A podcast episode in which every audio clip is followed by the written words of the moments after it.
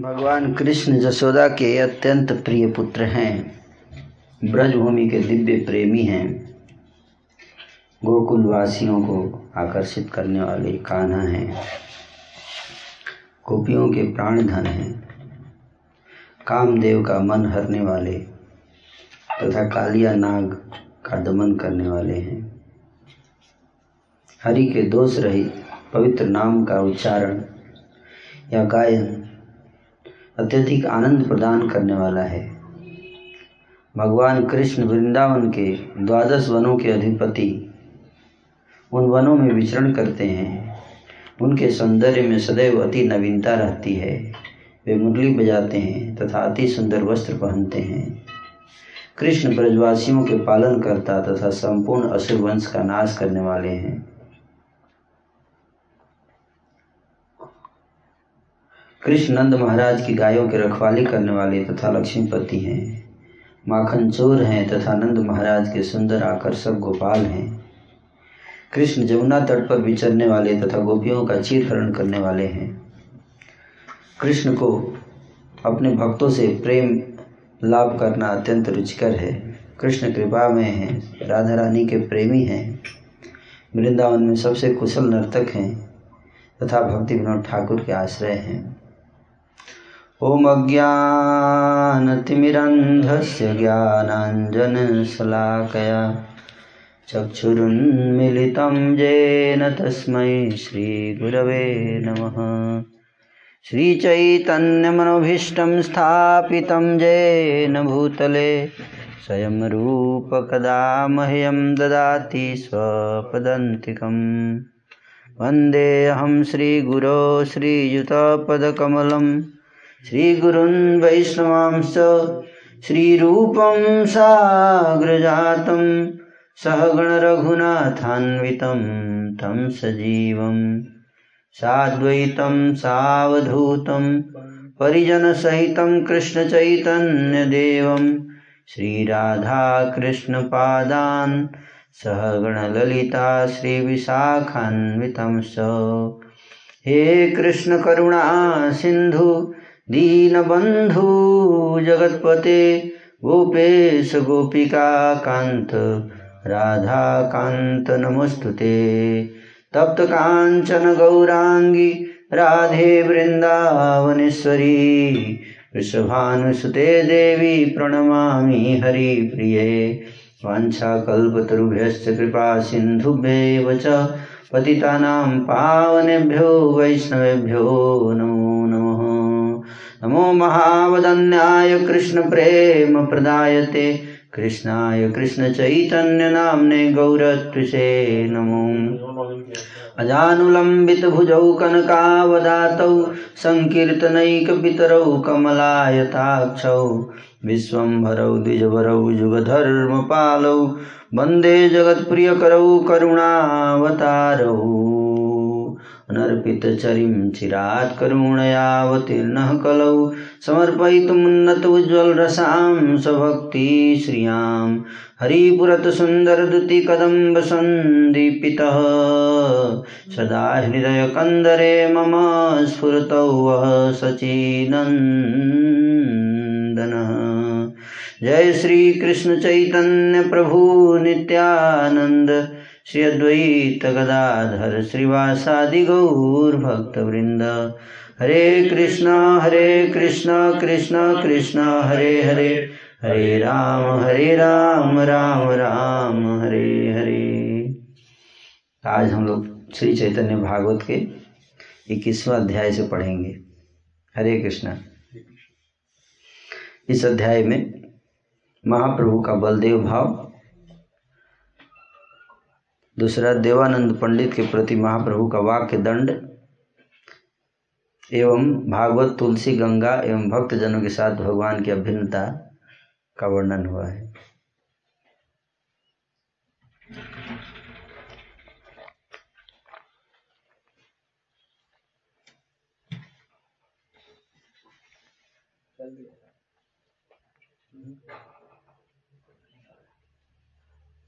Yeah.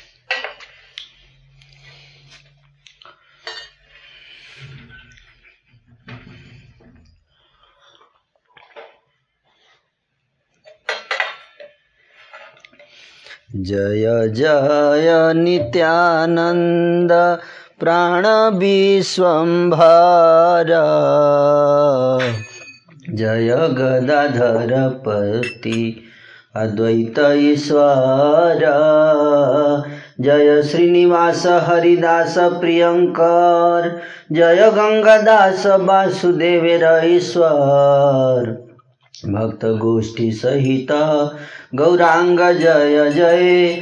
सुनिले चै हरे संहति नित्यानंद गदाधर नगर भ्रमण। चारिदिक जत आप्त भागवत गण। सार्वभौम पिता विशारद महेश्वर। ताहर जांघाले गेला प्रभु विश्वम्भर। खाने देवानंद पंडितेर बास परम सुशांत विप्र मोक्ष नित्यानंद के प्राण स्वरूप श्री विश्वभर की जय हो। गदाधर के स्वामी और अद्वैत के ईश्वर की जय हो। श्रीनिवास और हरिदास को प्रसन्न करने वाले प्रभु की जय हो। गंगादास और वासुदेव के ईश्वर की जय हो। भक्त गोष्ठी सहित गौरांग की जय हो। चैतन्य की कथा सुनने से भक्ति प्राप्त होती है। इस प्रकार से प्रभु विश्वम्भर नित्यानंद और गदाधर के साथ मिलकर नवद्वीप में विहार कर रहे हैं। एक दिन, चारों ओर से अपने भागवत जनों के द्वारा घिरे हुए प्रभु नगर भ्रमण कर रहे थे। कौन सा नगर? नवद्वीप भ्रमण करते करते प्रभु विश्वम्भर सार्वभौम के पिता महेश्वर विशारद के घर के सामने जा पहुँचे। कौन सा जगह? विद्यानगर। है ना? विद्यानगर। नवद्वीप धाम में नौ द्वीप है। उसमें एक द्वीप, कौन से द्वीप में आता है विद्यानगर? बताइए। ऋतु द्वीप है ना? ऋतु द्वीप में। ऋतु द्वीप किस लिए फ़ेमस है, आप जानते हैं? एक दिन में छह ऋतु चेंज होती है। Six seasons in one day हाँ। हमने एक बार अनुभव भी किया इसका। परिक्रमा में। ऋतु द्वीप में विद्यानगर है, जहाँ पे सार्वभम भट्टाचार्य के घर गए थे ना हम जगन्नाथपुरी उनका ओरिजिनल पिताजी के घर नवद्वीप में विद्यानगर। बाद में वो वहाँ पे गए थे पुरी में जब राजा ने बुलाया था उनको स्पेशली तो महेश्वर विशारद के घर सामने जा पहुँचे है ना? गए हैं आप महेश्वर विशारद के घर? परिक्रमा में गए होंगे है ना? आप गए हैं? इस बार हम लोग गए नहीं है ना? सबसे लास्ट में था छूट गया। वहाँ पर बाढ़ से घर को बचाने के लिए एक बाँध लगा हुआ था। वहीं पर देवानंद पंडित भी रहा करते थे। देवानंद पंडित एक नया नाम आ गया है ना?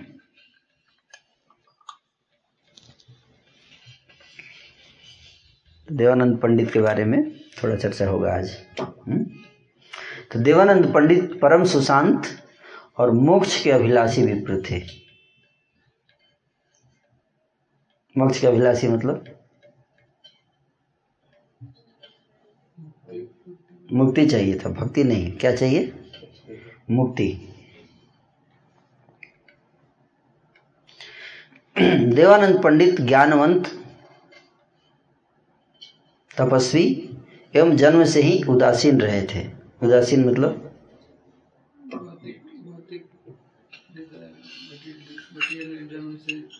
हाँ वैराग्य। वैराग्य का भाव। संसारिक चीज़ों में जिसको रुचि नहीं रहता, उसको बोलते हैं उदासीन। है ना? तो जन्म से ही उदासीन थे। वे भागवत पढ़ाते थे। फिर भी उनमें भक्ति नहीं थी। पढ़ाते थे भागवत, लेकिन उनमें भक्ति भक्ति नहीं था। ऐसा होता है। हम्म? लोग कहते थे, वे भागवत के महान अध्यापक हैं। भागवत कथाकार के रूप में फ़ेमस थे। लेकिन भक्ति नहीं थी। परंतु भक्ति रहित होने के कारण, वे भागवत के मर्म अर्थ को नहीं जानते थे। पढ़ाते तो थे, लेकिन उसके अर्थ को नहीं जानते थे। उसका जो मुख्य अर्थ है, मर्म मर्म मतलब भाव। है? हाँ एसेंस जो भाव मूड है। मूड भागवत का होना चाहिए जो, वो नहीं जानते थे। जानने की योग्यता उनमें कुछ थी, फिर भी किसी अपराध के कारण वह नहीं जान पाए। योग्यता तो थी, लेकिन कुछ अपराध कर दिया था उन्होंने, जिसके कारण अर्थ उनको समझ में नहीं आता था। इस बारे में अंतर्यामी कृष्ण ही जानते हैं कि क्या अपराध किया था उन्होंने। इसको कौन जानता है? कृष्ण। तो दय योग से भक्त जनों को साथ लिए प्रभु उस मार्ग से गुजर रहे थे, जहाँ से वे उनकी व्याख्या सुन सके। तो प्रवचन चल रहा था, उनका भागवत पढ़ा रहे थे और सामने से रास्ता था, उसी से चैतन्य महाप्रभु जा रहे थे भगवान विश्वम्भर अपने भक्तों के साथ और इतना नज़दीक गए कि उनकी कथा जो है कान में सुनाई देने लगी। प्रभु तो सब प्राणियों के हृदय निवासी हैं। सब तत्व को जानते हैं। वहाँ भक्ति योग की महिमा उन्हें सुनाई नहीं दी। भागवत तो पढ़ रहे थे, लेकिन भक्ति योग की महिमा नहीं बता रहे थे। क्या बता रहे थे? मोक्ष की महिमा, ज्ञान की महिमा बता रहे थे। इस कारण कुपित होकर कुपित होकर प्रभु कहने लगे हम्म? कौन कुपित हुआ?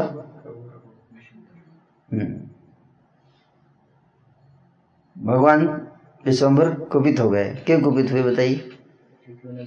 भक्ति का वो नहीं दिख रहा था। भक्ति का क्या? भक्ति का कोई भक्ति का चर्चा नहीं हो रहा था केवल भागवत पढ़ रहे थे। हम्म, बट उसमें भक्ति का वो नहीं था। क्या? भक्ति की महिमा। नहीं। भक्ति की महिमा नहीं बता रहे थे। ज्ञान की महिमा बता रहे होंगे। मोक्ष की महिमा बता रहे थे है ना? देवानंद पंडित की बात चल रही है। एक नया नावल से गुजर रहे हैं। तो उन्होंने कान में सुन लिया। कि भागवत तो पढ़ा रहा है लेकिन लेकिन भक्ति नहीं बता रहा है उसमें। कुछ और ही बता रहा है भागवत पढ़ के। ऐसा होता है? आज से नहीं। महाप्रभु के टाइम पे भी ऐसा था। हैं? कोई रामायण पढ़ेगा, बोलेगा, उत्तरकांड गायब है, उत्तरकांड जोड़ा गया है बाद में। वाल्मीकि जी का उत्तरकांड नहीं था वाल्मीकि जी ने नहीं लिखा है। ऐसे लोग कमी नहीं है। कब किसको कैंची से काट देंगे? कुछ नहीं कहा जा सकता। है? तो इसी तरह से भागवत पढ़ाते थे, लेकिन भागवत के सही अर्थ को वर्णन नहीं करते थे। अपना मनमाना कुछ अर्थ निकालते थे। है ना? तो जब महाप्रभु ने सुना तो बहुत कुपित हो गए महाप्रभु। ये क्या बता रहा है? भागवत पढ़ रहा है और उसका अर्थ कुछ और ही बता रहा है। हुँ? इस कारण कुपित होकर प्रभु कहने लगे, ये व्यक्ति कौन सा अर्थ बखान कर रहा है? यह भागवत का अर्थ किसी भी जन्म में नहीं जान पाया। कभी नहीं जान पाया, ना जान पाएगा, अगर ऐसे रहा तो। हुँ?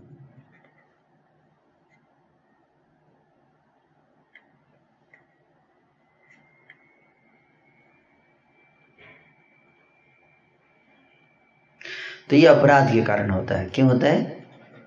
अपराध के कारण।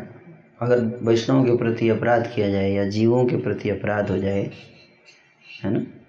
तो शास्त्र पढ़ के भी उसका अर्थ समझ में नहीं आता है। चैतन्य महाप्रभु बोले, इस व्यक्ति का भागवत पर क्या अधिकार है? ग्रंथ के रूप में भागवत कृष्ण का अवतार है। भागवत क्या है? कृष्ण का अवतार हम्म। भागवत में एकमात्र पुरुषार्थ केवल भक्ति है। हम्म। और कोई पुरुषार्थ का वर्णन नहीं। कितने पुरुषार्थ हैं? कितने, कुल कितने पुरुषार्थ? हम्म। चार पुरुषार्थ। धर्म, अर्थ, काम मोक्ष ये चार पुरुषार्थ कहे गए हैं। धर्म, अर्थ, काम और मोक्ष। तो जितने वैदिक शास्त्र हैं, उन सब में इन चारों चीज़ों की चर्चा है, धर्म, अर्थ, काम और मोक्ष। धर्म के नियम का पालन कीजिए, उससे आपकी इच्छाएँ पूरी होंगी, धर्म से अर्थ मिलेगा। अर्थ मतलब? मनी। अर्थ आर्थिक इकोनॉमिक डेवलपमेंट कैसे? धर्म से इकोनॉमिक डेवलप कैसे होगा? कृपा होगी, लक्ष्मी जी की कृपा हो जाएगी।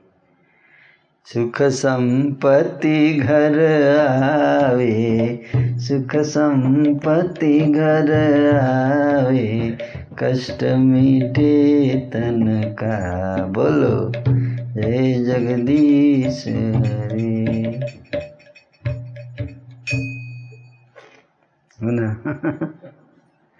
सुख संपत्ति। संपत्ति आवे। संपत्ति कैसे आएगा? धर्म करने से, है ना? धर्म करने से, आशीर्वाद से। तो उसके बाद अर्थ अर्थ जब आ जाएगा, धन आ जाएगा, संपत्ति तो क्या करेंगे? हैं? इंजॉय और क्या करेंगे? इंजॉय करेंगे ना? धन धन धन आ गया, संपत्ति आ गया, ऐश्वर्य आ गया वैभव विलास आ गया तो क्या करेंगे? काम काम की तृप्ति होगी ना? काम मतलब इच्छाएँ, हैं? इच्छा इच्छा। हम्म? लेकिन काम की तृप्ति होते समय क्या होगा? फ्रस्ट्रेशन भी होगा?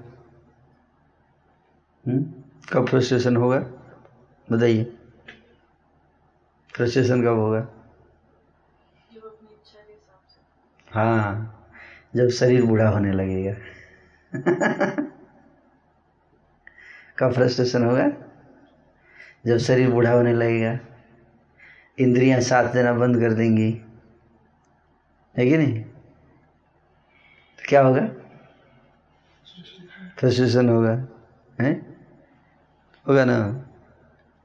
अब देखो जो सिनेमा एक्ट्रेस को हमेशा कैमरा पीछे रहता है जवानी में है कि नहीं? बूढ़ी हो जाती है तो? कोई नहीं पूछता है, कोई चाहती है कि कोई अभी क्या हो गया? कैमरा क्यों नहीं आ रहा है हमारे पीछे? हैं? नहीं आता है कोई नहीं पूछने भी नहीं जाता है।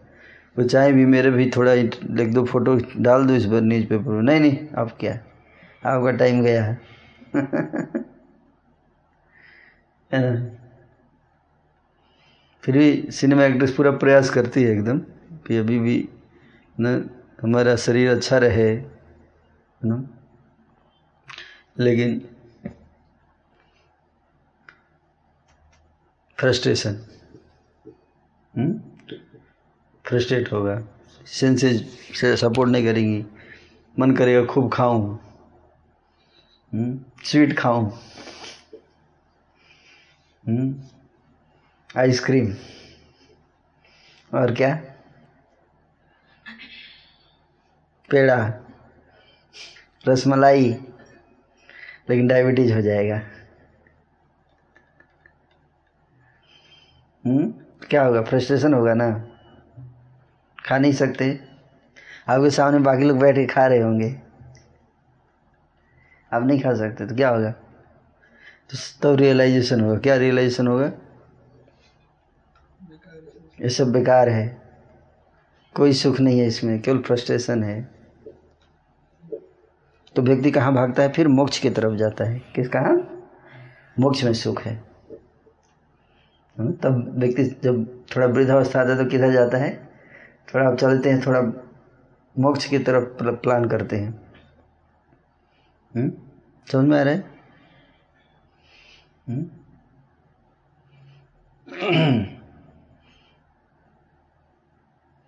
तो इस तरह से चार पुरुषार्थ बनाए गए पंचसवर्धम बनम ब्रजेत समझ में मोक्ष के लिए उसके बाद तो ये चार स्टेप्स हैं जनरली? है ना? वैराग्य के मोक्ष प्राप्त करना है मुझे। है?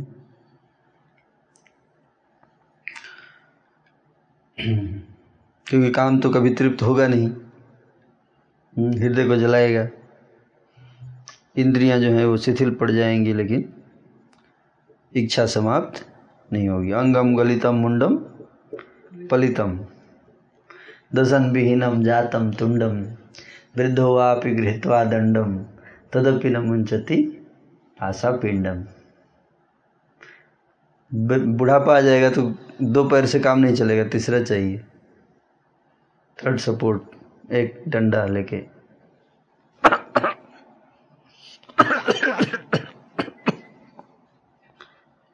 कोई पूछे, आप कैसे हैं? ठीक हो। ठीक हो। है ना? वृद्धो वापी गृहत्वा दंडम अरे, तदपि न मंचती आशा, फिर भी आशा खत्म नहीं होती, है ना? फिर भी आशा खत्म नहीं होती, संसार को भोगने की। लाइक दैट एक एक सिनेमा आया था कुछ दिन पहले, आशा, है ना? इसमें आशा मतलब आशा बढ़ाइए, आशा में ही सुख है। खूब आशा कीजिए। उल्टा, निराशा में सुख है। किसमें? निराशा ही सुखे है। निराशा तो सुखे रे। भोग मोक्ष वांछा छाड़ी हरि नाम गाई रे। तो मोक्ष के प्रति कब भागता है इंसान? जैसे नेचुरोपैथी के प्रति कब भागता है इंसान? बताइए। नेचुरली भागेगा। एक दिन आएगा। कब? माता जी बताएँगी। साक्षी माता जी बताइए कब नेचुरोपैथी वैसे जो लोग नेचुरोपैथी को बोरिंग समझते हैं कि नहीं? कब भागेगा? निराशा हो जाती है तो लास्ट यही मोक्ष है। नेचुरोपैथी मोक्ष। जब कोई भी उपाय काम नहीं देता है, पहले तो पूरा प्रयास करते हैं, खूब इंजॉय कर लें, है ना? लेकिन लास्ट में जब लगता है कि नहीं, अब तो फलाहार पे आना पड़ेगा। फल लेना पड़ेगा, सब्ज़ी लेना पड़ेगा, है? तो मन तो नहीं करता है उसका, क्या करे अब? मजबूरी हो गया। मजबूरी का नाम महात्मा गांधी। है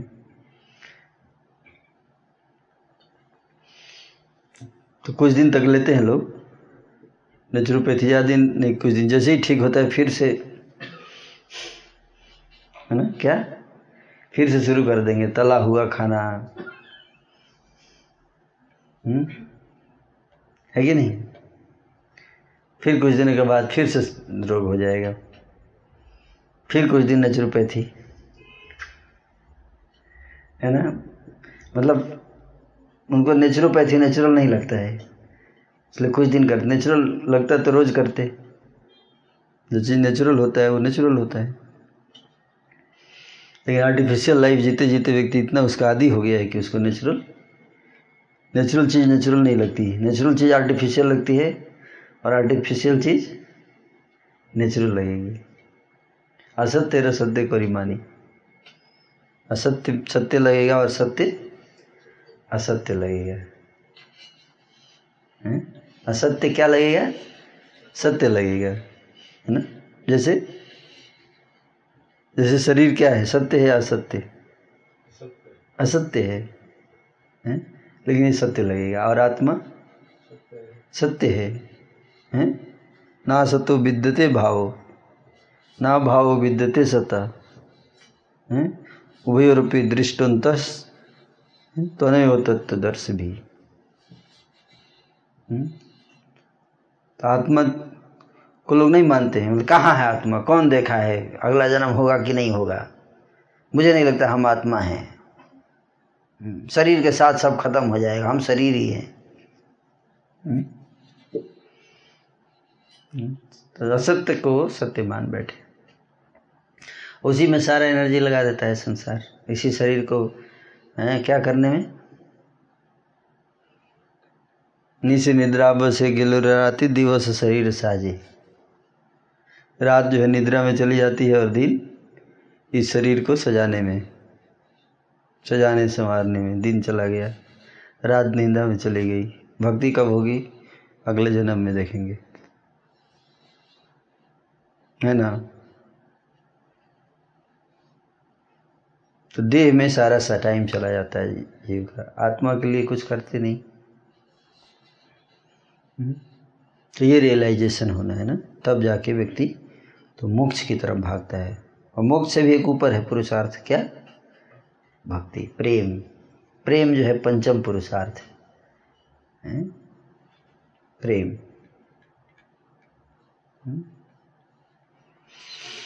तो ये श्रीमद भागवत में क्या बताया है? कौन सा पुरुषार्थ बताया? बताइए। पाँच पुरुषार्थ मैंने बताया। कौन कौन सा?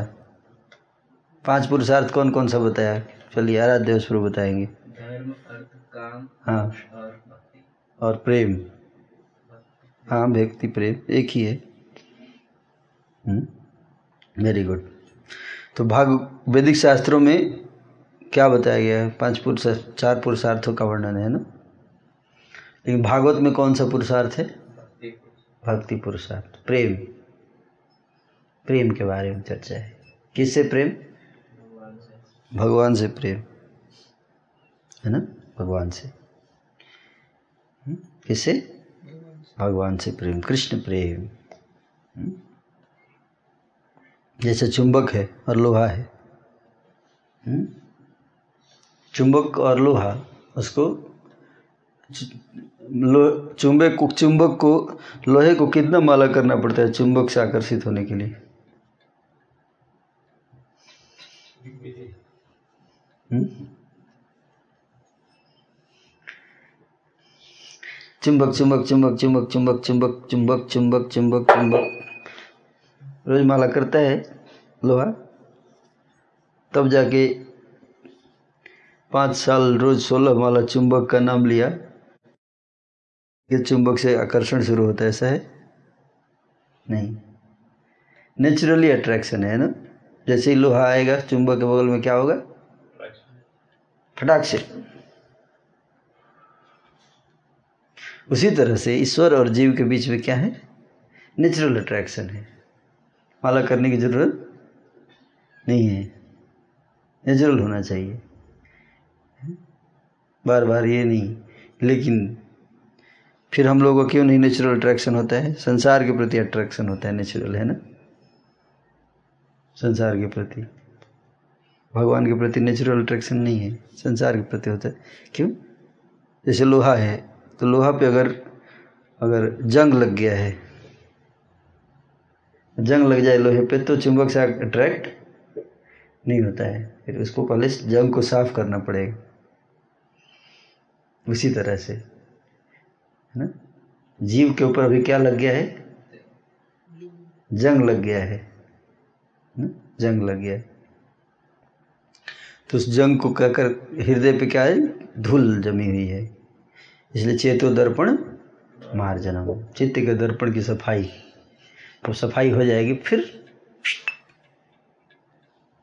ऐसे। तुरंत। भगवान और जीव का एकदम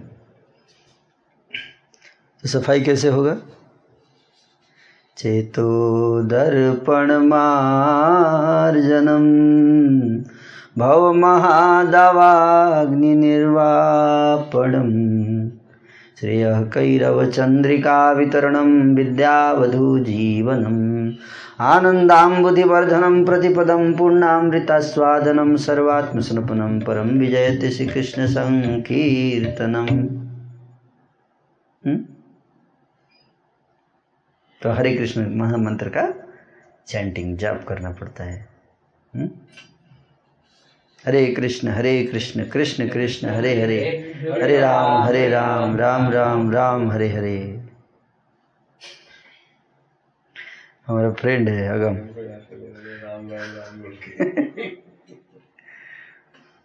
राम राम राम बोल देता है वो हम्म? राम राम, हरे हरे, है ना महामंत्र का जाप करने से क्या होगा? हृदय हृदय साफ़ हो जाता है। तो फिर क्या होगा? फिर भक्ति, भगवान से नेचुरल अट्रैक्शन लेकिन देवानंद पंडित जो हैं, देवानंद पंडित, वो मोक्ष के बारे में तो बताते हैं कि मोक्ष, भागवत की व्याख्या ऐसे करते हैं, मोक्ष प्राप्त करने के लिए, है ना? इसलिए महाप्रभु क्रोधित हो गए, है ना? क्या कहते हैं महाप्रभु? कहते हैं, ग्रंथ के रूप में भागवत कृष्ण का अवतार है। भागवत में एकमात्र पुरुषार्थ केवल भक्ति है। चारों वेदों का कहना है कि भागवत प्रेम स्वरूप है। चारों वेद दही है। चारों वेद क्या है? दही। और भागवत क्या है? मक्खन। मक्खन। तो दही को मथेंगे तो लास्ट में क्या बचेगा? मक्खन और माठा। बटर मिल्क माठा पीते हैं ना? लेकिन मक्खन जो है सबसे लास्ट में आता है ना? सबसे लास्ट में। क्रीम जिसको बोलते हैं। तो वैदिक शास्त्रों को अगर हम दही माने तो उसका उसको मथेंगे तो लास्ट में क्रीम जो आएगा वो मक्खन। वो है श्रीमद भागवत। निगम कल्प तरुर गलितम फलम सुखमुखादमृत द्रव संजुतम पीबतम भागवतम रसमालयम। मोरहो रसिका भुवि भाव का ना?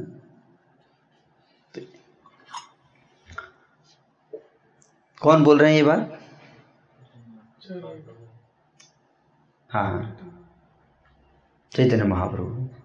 सुखदेव गोस्वामी ने इसका मंथन किया है और परीक्षित महाराज ने इसे खाया है हुँ? हम्म?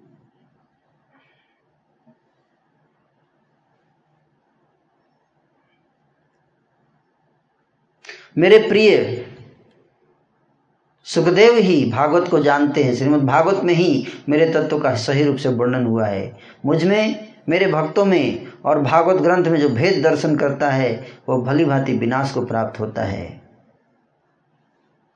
क्रोध के आवेश में आकर प्रभु ने जो भागवत तत्व तो कहा, उसे सुनकर वैष्णवगण महान आनंद में विचरण करने लगे। प्रभु ने कहा, भक्ति को छोड़कर जो भागवत की कुछ और व्याख्या करता है, वह अधम है और वो कुछ भी नहीं जानता। हम्म? भक्ति को छोड़कर भागवत की कोई और व्याख्या करने वाला क्या है? अधम। यह व्यक्ति निरंतर भक्ति रहित व्याख्या कर रहा है। कौन व्यक्ति? देवानंद पंडित।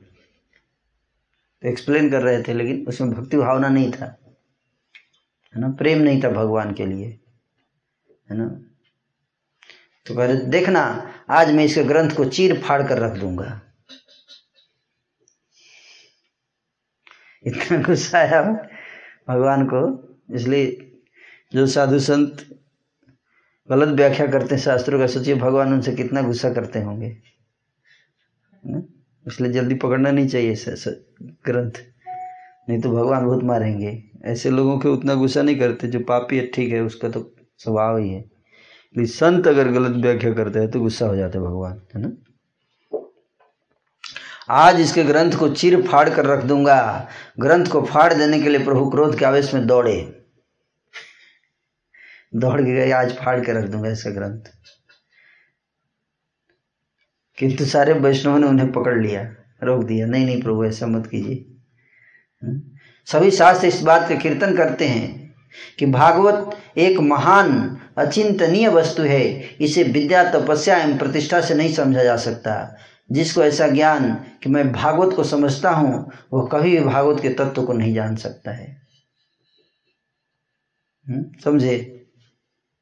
हम्म, क्या समझे? बताइए चंद्रकांत बताइए। ऐसा लगता है कि भागवत के तत्व को जानते हैं कभी नहीं जानते। कभी नहीं जानते। हाँ। जो भागवत को समझेगा वो समझेगा कि मैं भागवत नहीं समझ सकता। मैं मूर्ख हूँ है ना? क्या समझूँगा मैं भगवान को? भगवान क्या है? अनंत है, असीमित है। तो विनम्र रहता है। क्या रहता है? विनम्र रहता है है ना? भागवत को जो अचिंतनीय अचिंतनीय ईश्वर स्वरूप समझते हैं, वे ही जानते हैं कि भक्ति ही भागवत का सार अर्थ है। भक्ति। हम्म। सेवा। भगवान की सेवा। कैसी सेवा? प्रेममयी सेवा। प्रेममयी सेवा। सेवा तो कई प्रकार से होता है है ना? एक सेवा होता है कैसा? प्रेममयी सेवा। Service out of fear. भजताम भयपूर्वकम। भजताम हम्म? इच्छापूर्वकम। भजताम कर्तव्यपूर्वकम। भजताम प्रीतिपूर्वकम। चार प्रकार से व्यक्ति सेवा करता है क्या? भयपूर्वक। कैसे? भय। अगर नहीं किया पूजा तो कहीं नाराज़ ना हो जाए भगवान, हैं?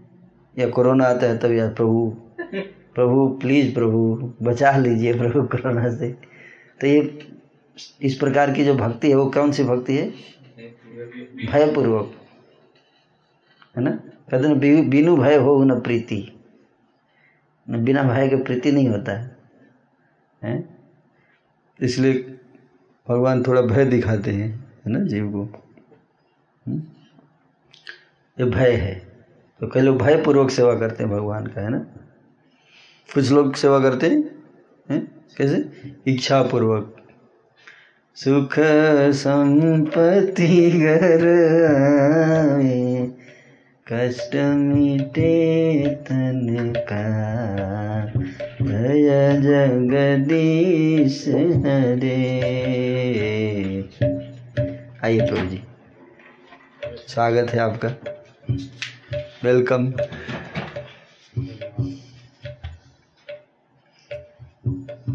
तो क्या होगा?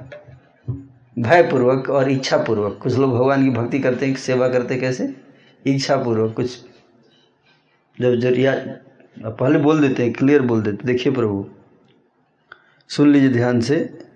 अगर ये वाला काम हो गया ना तो पाँच रुपये का लड्डू चढ़ाऊँगा। पहले ही समझ लीजिए। पहले नहीं चढ़ाऊँगा। है ना? जैसे जैसे हमारे जब हम लोग कॉलेज में पढ़ते थे तो कुछ लोग आते थे, बोलते आपका हम नौकरी लगवा देंगे। है ना? कितने क्या क्या, कितने में? बोले, देखिए, एक लाख रुपया लगेगा। है ना? दे दीजिए एक लाख। नहीं, एक लाख नहीं, पहले काम करा दीजिए, फिर बाद में पैसा मिलेगा। मतलब पहले नौकरी लगा दीजिए, अपॉइंटमेंट लेटर आ जाए, उसके बाद पैसा भेजूँगा। पहले नहीं। तो इसी तरह से भगवान के पास जाके लोग कहते पहले हमारा काम करवा दीजिए, फिर आपकी भक्ति करेंगे, थोड़ा कुछ करा देंगे, थोड़ा गाना बजाना करा देंगे आपके मंदिर में। तो ये भी भक्ति है, लेकिन ये भक्ति कैसी भक्ति है? इच्छा पूर्वक स्वार्थ पूर्वक है ना, अपनी इच्छा के लिए, पूर्ति के लिए। और एक है कर्तव्य पूर्वक सेवा। हम्म? क्या कर्तव्य पूर्वक मतलब क्या? हम्म? ड्यूटी बना रखा है कि भगवान को बताइए कर्तव्य पर। भगवान ने हमें दिया हाँ। वेरी गुड मेरा कर्तव्य भगवान ने इतना कुछ दिया है मेरे को। तो मेरा कर्तव्य बनता है कि मैं भी उनको कुछ दूँ। इच्छा पूर्वक पहले दिया नहीं है बाद में जब देंगे तब करेंगे। यहाँ पे क्या ऑलरेडी मिल चुका है। तो ड्यूटी बनता है ना? ड्यूटी, है ना? जैसे नहीं होता है, ठीक है, अब एनी वे ये मेरे हस्बैंड हैं तो इनको अब क्या करूँ? इनके सामने मुस्कुराना पड़ेगा।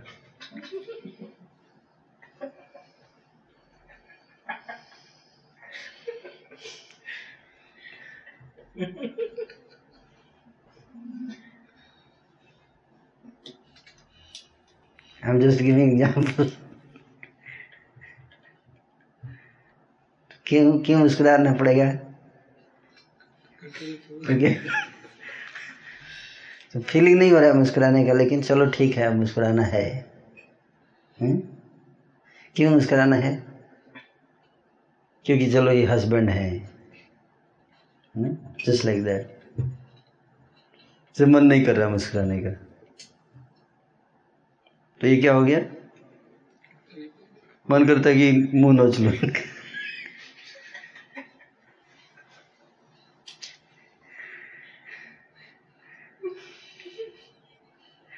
लेकिन भी बाहर से क्या? मतलब मैं ये नहीं बोल रहा हूँ कि सोलो ऐसा करते हैं। हम जस्ट गिव एन एग्ज़ाम्पल एक उदाहरण दे रहा हूँ। ऐसा होता नहीं है मतलब एक एग्ज़ाम्पल के लिए। वैसे तो हर पत्नी अपने पति से प्रेम करती है, प्रेम पूर्वक सेवा करती है। सही बोल रहा हूँ? बट इन केस एग्ज़ाम्पल जैसे दे रहा हूँ कि ड्यूटी ठीक है, अब क्या करूँ? फंस गई हूँ, अब ऐसे पति हैं हो ही गया, विवाह तो करना ही पड़ेगा। आउट ऑफ़ ड्यूटी है ना? एक होता है प्रेम पूर्वक है?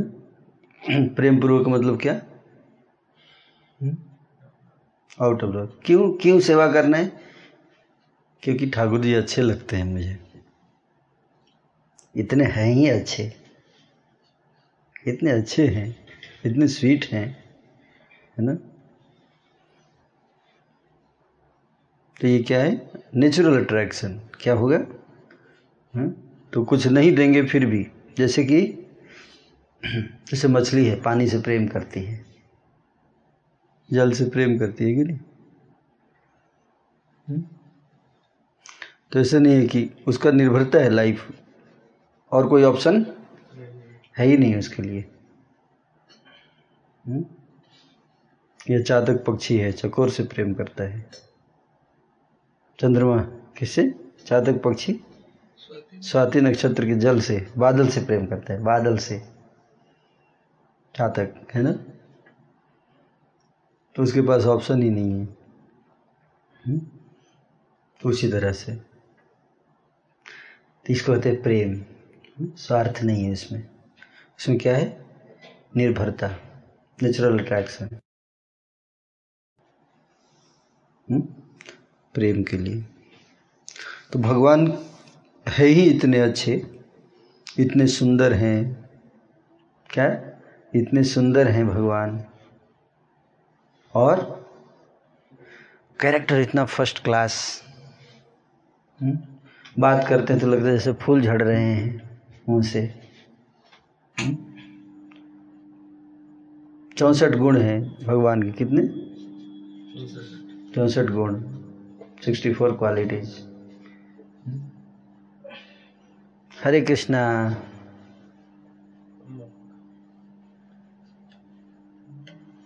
तो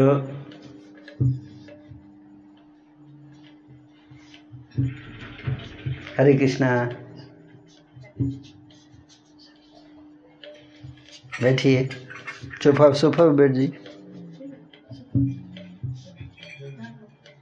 बैठ जाइए सोफा है ना? देखिए।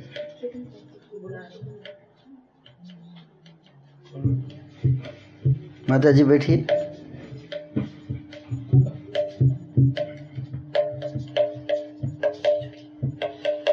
हरे कृष्णा।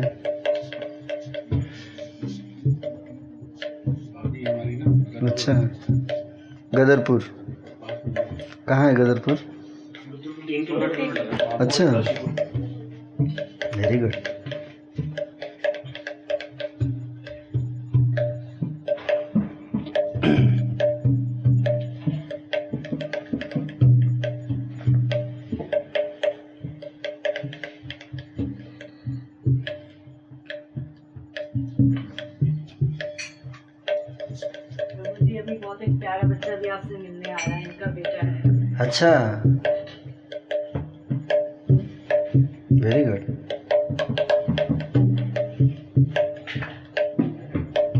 इसलिए भगवान क्या कहते हैं? तेषाम सतत युक्ता नाम, भजताम प्रीतिपूर्वकम। है? तेषाम सतत युक्ता नाम, भजताम पूर्वकम ददामि बुद्धियोगम तम येन मामुपयन्ति ते। गीता में। हम्म?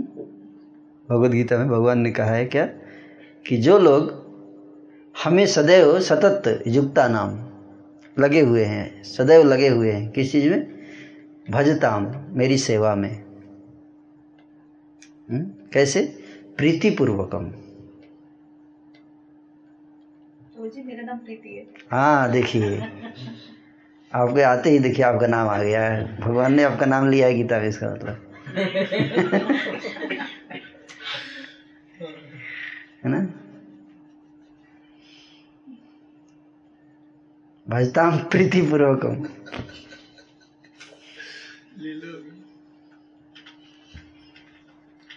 कि प्रीतिपूर्वक है ना?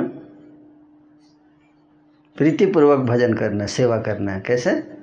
जो प्रीतिपूर्वक सेवा करता है। है ना? तो उसको भगवान बोलते हैं कि उस व्यक्ति को क्या देता हूँ मैं?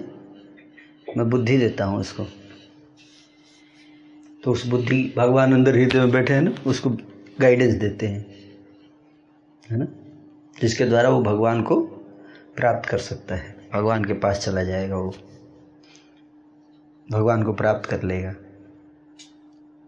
हुँ? लेकिन भगवान चेक करेंगे कैसे सेवा प्रीतिपूर्वक हो रही है या स्वार्थपूर्वक, या भयपूर्वक, या कर्तव्यपूर्वक। हुँ? कर्तव्यपूर्वक मतलब क्या? चलो, हम हिंदू हैं तो करना ही पड़ेगा। दादाजी करते थे, इसलिए घर में एक मूर्ति है तो कर्तव्य बनता है दादाजी की परंपरा को आगे बढ़ाने का। अच्छा कृष्ण को आप जानते हैं? कृष्ण को ने अब जानने कुछ पता नहीं है, वो दादाजी करते थे तो उनको करना पड़ेगा ना। अच्छा कृष्ण किसके पुत्र थे? रावण के लग रहा है।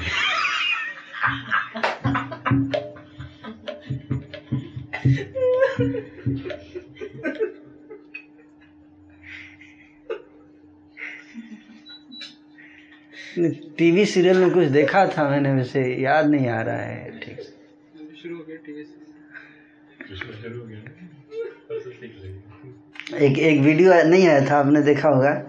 उस वीडियो में यंग लड़के और लड़कियों से पूछ रहे थे कि क्वेश्चन पूछ रहे थे कि, है ना, कि रावण कितना भाई था? तो लोग गेस कर, कोई एक भाई था, कोई, है ना? तो आंसर नहीं दे पा रहे थे, है ना? नहीं दे पा रहे थे।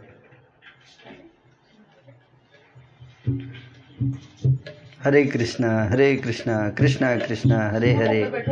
हरे राम हरे राम राम राम, हरे हरे। और आगे आ जाइए थोड़ा सर मंगल गौरपुर। बैठ जाइए। हरे कृष्णा हरे कृष्णा कृष्णा कृष्णा, हरे हरे। हरे राम। स्वागत स्वागत है आपका। मैं इधर हरे कृष्णा। कैसे हैं आप?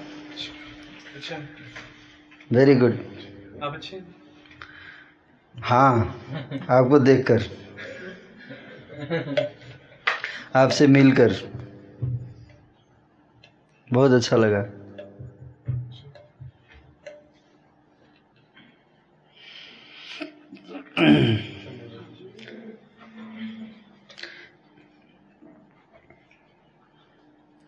तो इस प्रकार से है ना? आप कोई दिक्कत तो नहीं हो रहा है ना बैठने में? हाँ नहीं फिर ठीक है। कोई दिक्कत होगा तो बोल देना। हम्म?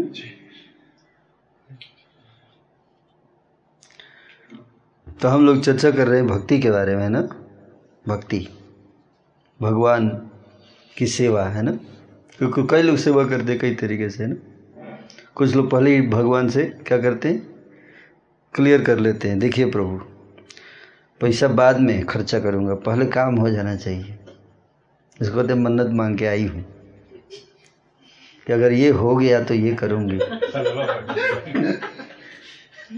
सही बोल रहा हूँ ना? कमीशन भी उसको दे रहे हैं जिसने सब कुछ दिया है। हाँ।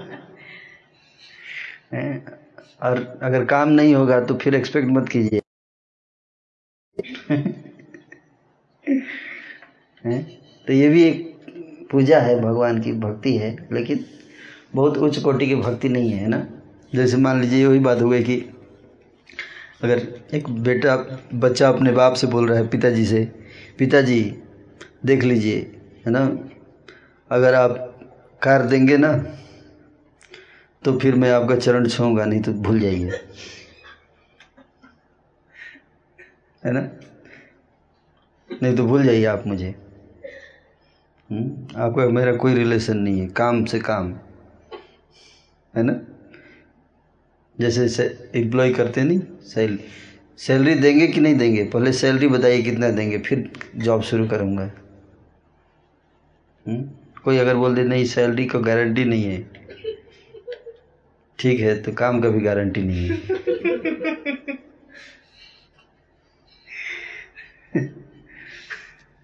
है ना? तो उसी तरह से भक्ति, लोग भगवान की पूजा करते हैं, लेकिन पहले सेट कर लेते हैं, है ना?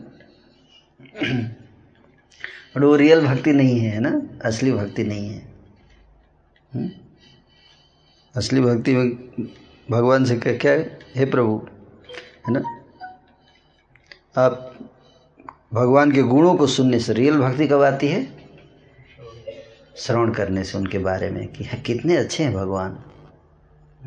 है ना? इतने अच्छे प्रभु को है ना?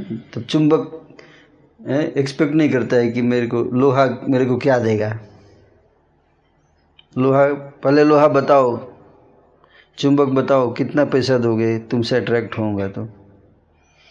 नहीं स्वाभाविक है ना? उसी तरह से भगवान की सेवा भगवान की भक्ति। करना चाहिए। तो ये है भागवत। है? ना श्रीमद् भागवत में ही बताया। प्रहलाद जी थे, कल नरसिंह चतुर्दशी है। है ना? कल नरसिंह भगवान का आयुर्भाव दिवस है, आप जानते हैं? भगवान नरसिंह प्रकट हुए कल के दिन। हाँ। शाम में, साढ़े पाँच बजे के लगभग। साढ़े पाँच बजे शाम में प्रकट हुए भगवान। सतयुग में। आज से कितने लाख वर्ष पहले? हम्म? लाख। हाँ लगभग लगभग बारह तेरह लाख वर्ष पहले। है ना? बारह तेरह लाख वर्ष पहले। सतयुग तो भगवान जो हैं प्रकट हुए तो जब ज, प्रकट हुए भगवान नरसिंह देव क्यों प्रकट हुए? इसलिए प्रकट हुए कि हिरण्यकशिपु जो था, उनके पिता ही थे हिरण्यकशिपु वैसे तो लेकिन बहुत, है ना वो उनका स्वभाव था राक्षस का। हिरण्यकशिपु का राक्षस स्वभाव। क्या करते थे? वो बोलते थे सबको कि मेरे को पूजा करो सब लोग। अरे भाई, आपके अंदर कुछ हो तब तो पूजा करें। नेचुरल अट्रैक्शन है ही नहीं। ठीक है, शक्ति है, लेकिन हर व्यक्ति शक्ति से थोड़े अट्रैक्ट होता है। शक्ति से कई लोग अट्रैक्ट नहीं, कई लोग तो डर जाते हैं शक्ति से, है ना? आपका रूप भी तो होना चाहिए वैसा, अट्रैक्ट होने लायक, है कि नहीं? देखने में तो भैंसे जैसे लग रहे हैं। तो इससे क्या होगा? है कि नहीं? तो भगवान बनने चले हैं हैं? भगवान अगर बना है तो भगवान जैसा क्या होना चाहिए? पर्सनालिटी होनी चाहिए। है कि नहीं? भगवान की पर्सनालिटी कैसी है है ना? तो प्रहलाद जी जब पहले दिन स्कूल गए तो उनके टीचर्स ने बोला, वहाँ पे एक मंदिर था, मंदिर में हिरण्यकश्यपु की मूर्ति होती थी। और डेली प्रार्थना किया, सारे छत बच्चे आते थे, हिरण्यकश्यपु को फूल चढ़ाएँगे, प्रार्थना करेंगे कि, हे भगवान, आप ही ईश्वर हैं, आप ही ठाक भगवान हैं, आप ही सब के करता धरता सब आप ही हैं, है ना? तो प्रहलाद ने मना कर दिया। बोला मैं नहीं मैं नहीं फूल चढ़ाऊँगा इनको, मैं नहीं प्रार्थना करूँगा। तो उन्होंने बोला, क्यों नहीं करोगे? अरे, यहाँ के यही रूल है। बोले, नहीं, ये तो मेरे पिताजी हैं, भगवान थोड़े हैं। भगवान अलग है, पिता अलग है। पिता का अलग स्थान है लाइफ में, उसमें कोई डाउट नहीं है। पिता का स्थान अलग है, लेकिन पिता भगवान का स्थान नहीं ले सकता। भगवान पिता का स्थान नहीं ले सकते, है कि नहीं? तो लकी भगवान जो है वो पिता हमारे, मेरे पिता है, लेकिन भगवान सबके पिता है। तो पिता और भगवान में ही अंतर है। क्या?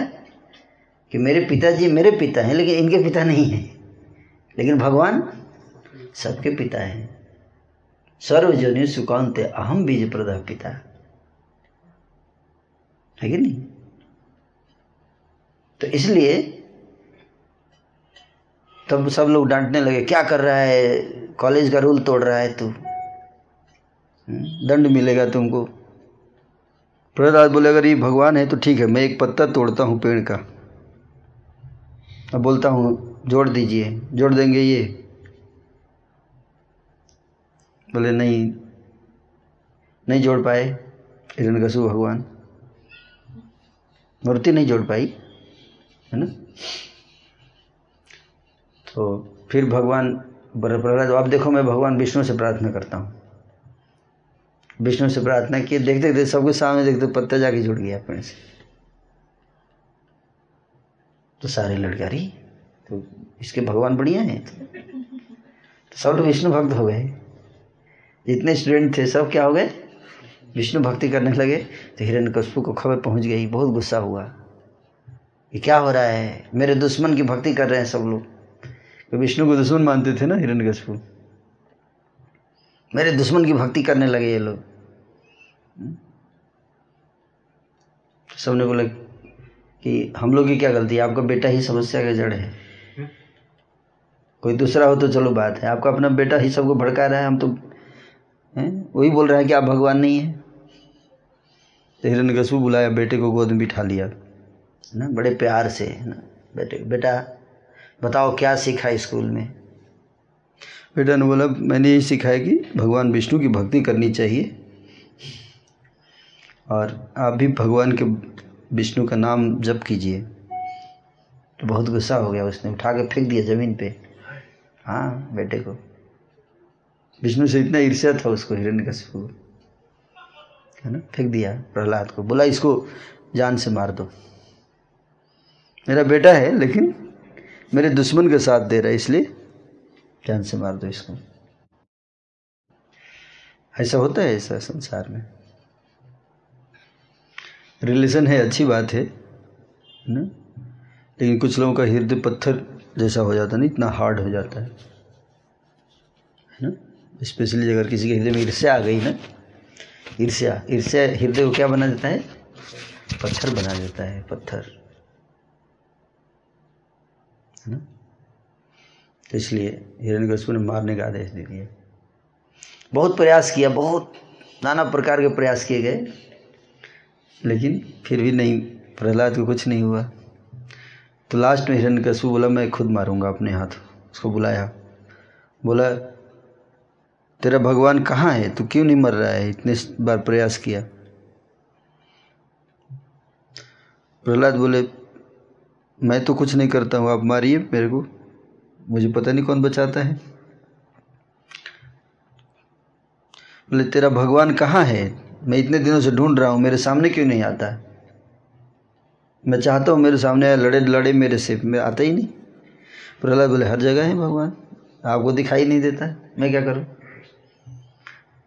तो हिरण्यकशिपु बोला अच्छा हर जगह है? हर जगह है? हाँ हर जगह है। कहाँ नहीं है? हर जगह है। आपके अंदर भी बैठे तो बोला, तुमको इतने बार मारने का प्रयास किया गया, तू हर बार बच जाता है। तेरे को इतनी शक्ति कहाँ से आती है? तो प्रहलाद बोले, जहाँ से आपको आती है। पावर हाउस तो एक ही है। मतलब तू क्या कहना चाह रहा है?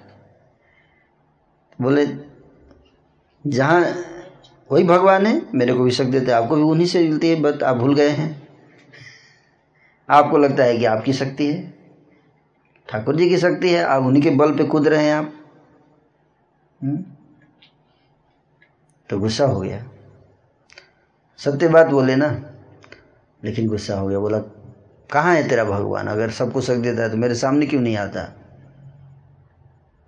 खंभे में है क्या?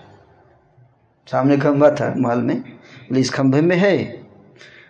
तो प्रहलाद देखे खंभे पे तो बोले हाँ वो सामने है। बैठे, खड़े दिख रहे हैं मेरे को। खंभे में दिख रहे हैं मेरे को, खड़े। तो हिरण्यकशिपु हंसने लगा, बोले, पागल कहीं का जब खंभा बना था, मेरे सामने ही बना था। अंदर कहाँ भगवान डाला था? हमने नहीं डाला था। पत्थर में भगवान होते हैं। कई लोग बोलते हैं ना, मूर्ति में भगवान होते हैं, पत्थर है ये तो। अधिक भगवान होते हैं। लेकिन आपको प्रहलाद जैसा भक्त बनना पड़ेगा पत्थर से भगवान निकालने के लिए। अगर प्रहलाद जैसे भक्त हैं तो खंभे से भी भगवान निकल जाएँगे। है कि नहीं? नहीं तो पूजते रहिए बढ़िया बढ़िया मूर्ति, संगमरमर की, सोने की बना बना के। कुछ नहीं निकलेगा। है कि नहीं? तो कौन कहते हैं भगवान? आते नहीं। हुँ? कौन कहते हैं भगवान? आते नहीं। गोपियों की तरह हम बुलाते नहीं। हुँ? बुलाने वाला होना चाहिए वैसा है, है? जो ऐसे पुकारे तो दौड़े चले आएँगे। हुँ? तो प्रहलाद थे ऐसे भक्त हैं? ऐसे भक्त थे। तो भगवान आके खड़े थे कि प्रहलाद ने जैसे ही बोला हाँ है।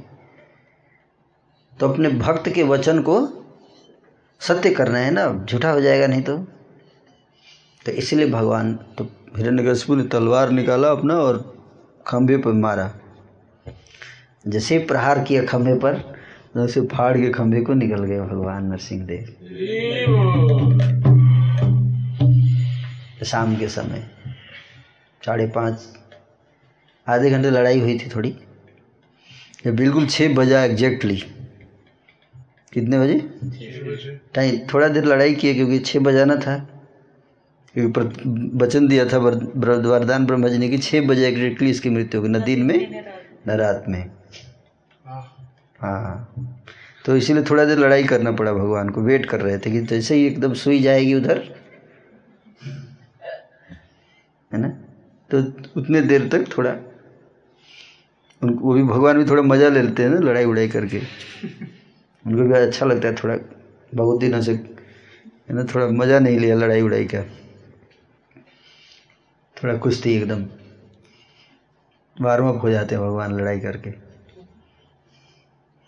हिरण्यकशिपु से लड़ाई किए थोड़ा आधे घंटे फिर उसके बाद उसको हार्ट सर्जरी उसका हार्ट सर्जरी कर दिया भगवान ने।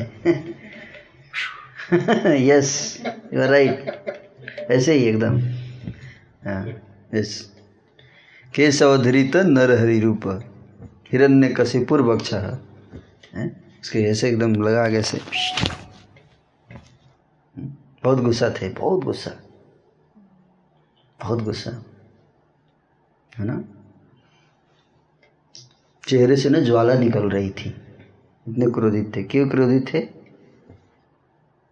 मेरे छोटे बच्चे को मार रहा था, बिना मतलब का। भगवान क्या, क्यों गुस्से थे? मेरा छोटा बच्चा किसी का कुछ नहीं बिगाड़ता है, हैं? इतना प्यारा है, सबके लिए क्या सोचा अच्छा सोचता है? किसी कोई कोई बुराई नहीं सोचता। कोई उसको कष्ट भी देता है तो उसके बारे में उसके लिए प्रार्थना करता है। और ऐसे बच्चे को इतना कष्ट दे रहा है? बहुत गुस्सा थे, है ना? उसको मारे।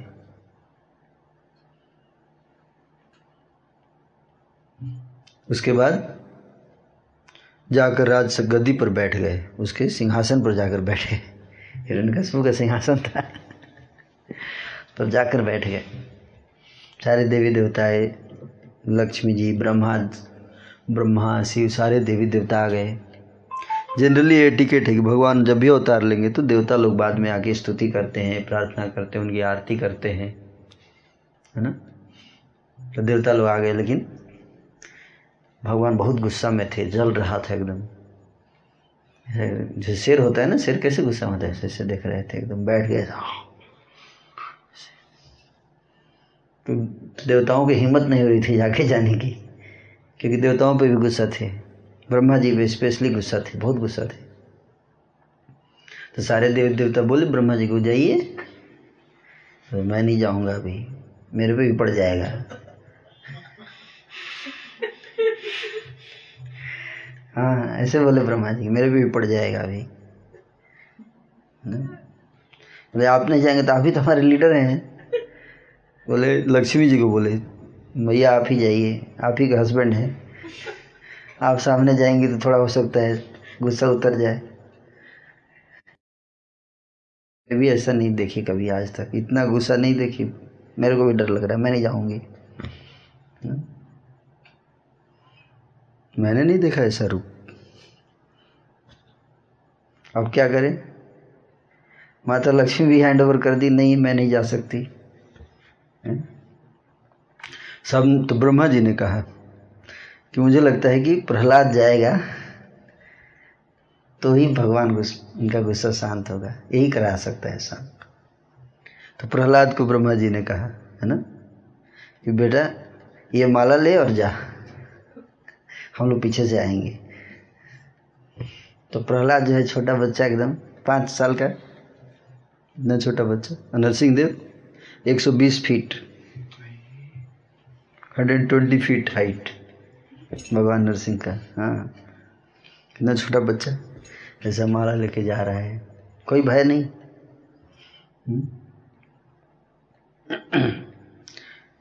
तो जब सामने आगे खड़ा हो गया प्रहलाद नरसिंह देव कैसे माला लेके तो भगवान जो है एकदम देख रहे हैं, प्रहलाद को देखकर गुस्स प्रेम से एकदम ओत प्रोत हो गए भगवान।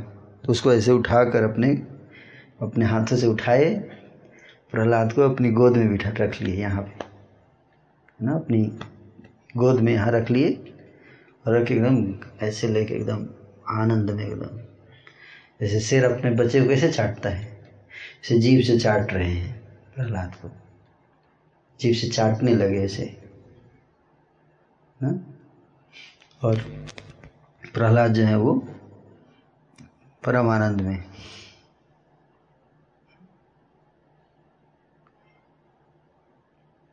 फिर भगवान जो प्रहलाद से बात कर रहे हैं, बात किए क्या बात की जानते बताओ। सुनना चाहते प्रहलाद से बोले, Prahlad I am very sorry क्या बोले? सॉरी मैं मैं तुमसे क्षमा चाहता हूँ कि मैं तुमको इतना इसने कष्ट दिया मेरे को पहले आना चाहिए था। है ना? मैं थोड़ा लेट हो गया आने में। तो क्षमा मांग रहे हैं अपने भक्त से प्रहलाद से। हाँ, फिर प्रहलाद को बोले प्रहलाद मैं तुम्हारी भक्ति से बहुत प्रसन्न हूँ। तुम मुझसे वरदान मांगो कुछ कुछ मांगो मुझसे। क्या बोले? कुछ मांगो, कुछ देना चाहता हूँ मैं तुमको। तो प्रहलाद ने क्या कहा? प्रहलाद बोले, प्रभु, क्या आप मुझे बिजनेसमैन समझते हो? क्या आप मुझे बिजनेसमैन समझते हो? क्या मैं व्यापार, मैं आपकी भक्ति करता हूँ? आपसे व्यापार थोड़ी कर रहा हूँ। मैं आपकी सेवा इसलिए नहीं करता हूँ कि मेरे को आपसे कुछ चाहिए। मैं आपसे प्रेम करता हूँ, इसलिए आपकी सेवा करता हूँ। मुझे कुछ नहीं चाहिए? कुछ नहीं चाहिए। बोले नहीं नहीं मांगो कुछ मांगो। मैं जब मैं जानता हूँ तुमको कुछ नहीं चाहिए फिर भी मेरी खुशी के लिए मांगो। मैं तुमको कुछ देना चाहता हूँ। तो क्या मांगा भगवान से नारद क्या मांगा प्रहलाद महाराज ने? एवं निपतितं जनं जुपभवाहि कूपे। कामाभिकामं मनुयः प्रपतन् प्रसंगात् और हे प्रभु। मैं तो अज्ञानी था। इस भौतिक संसार में कई जन्मों से भटक रहा था, भौतिक इच्छाओं के कारण। लेकिन मेरे गुरुदेव, श्री नारद जी हुँ? कौन? श्री नारद जी।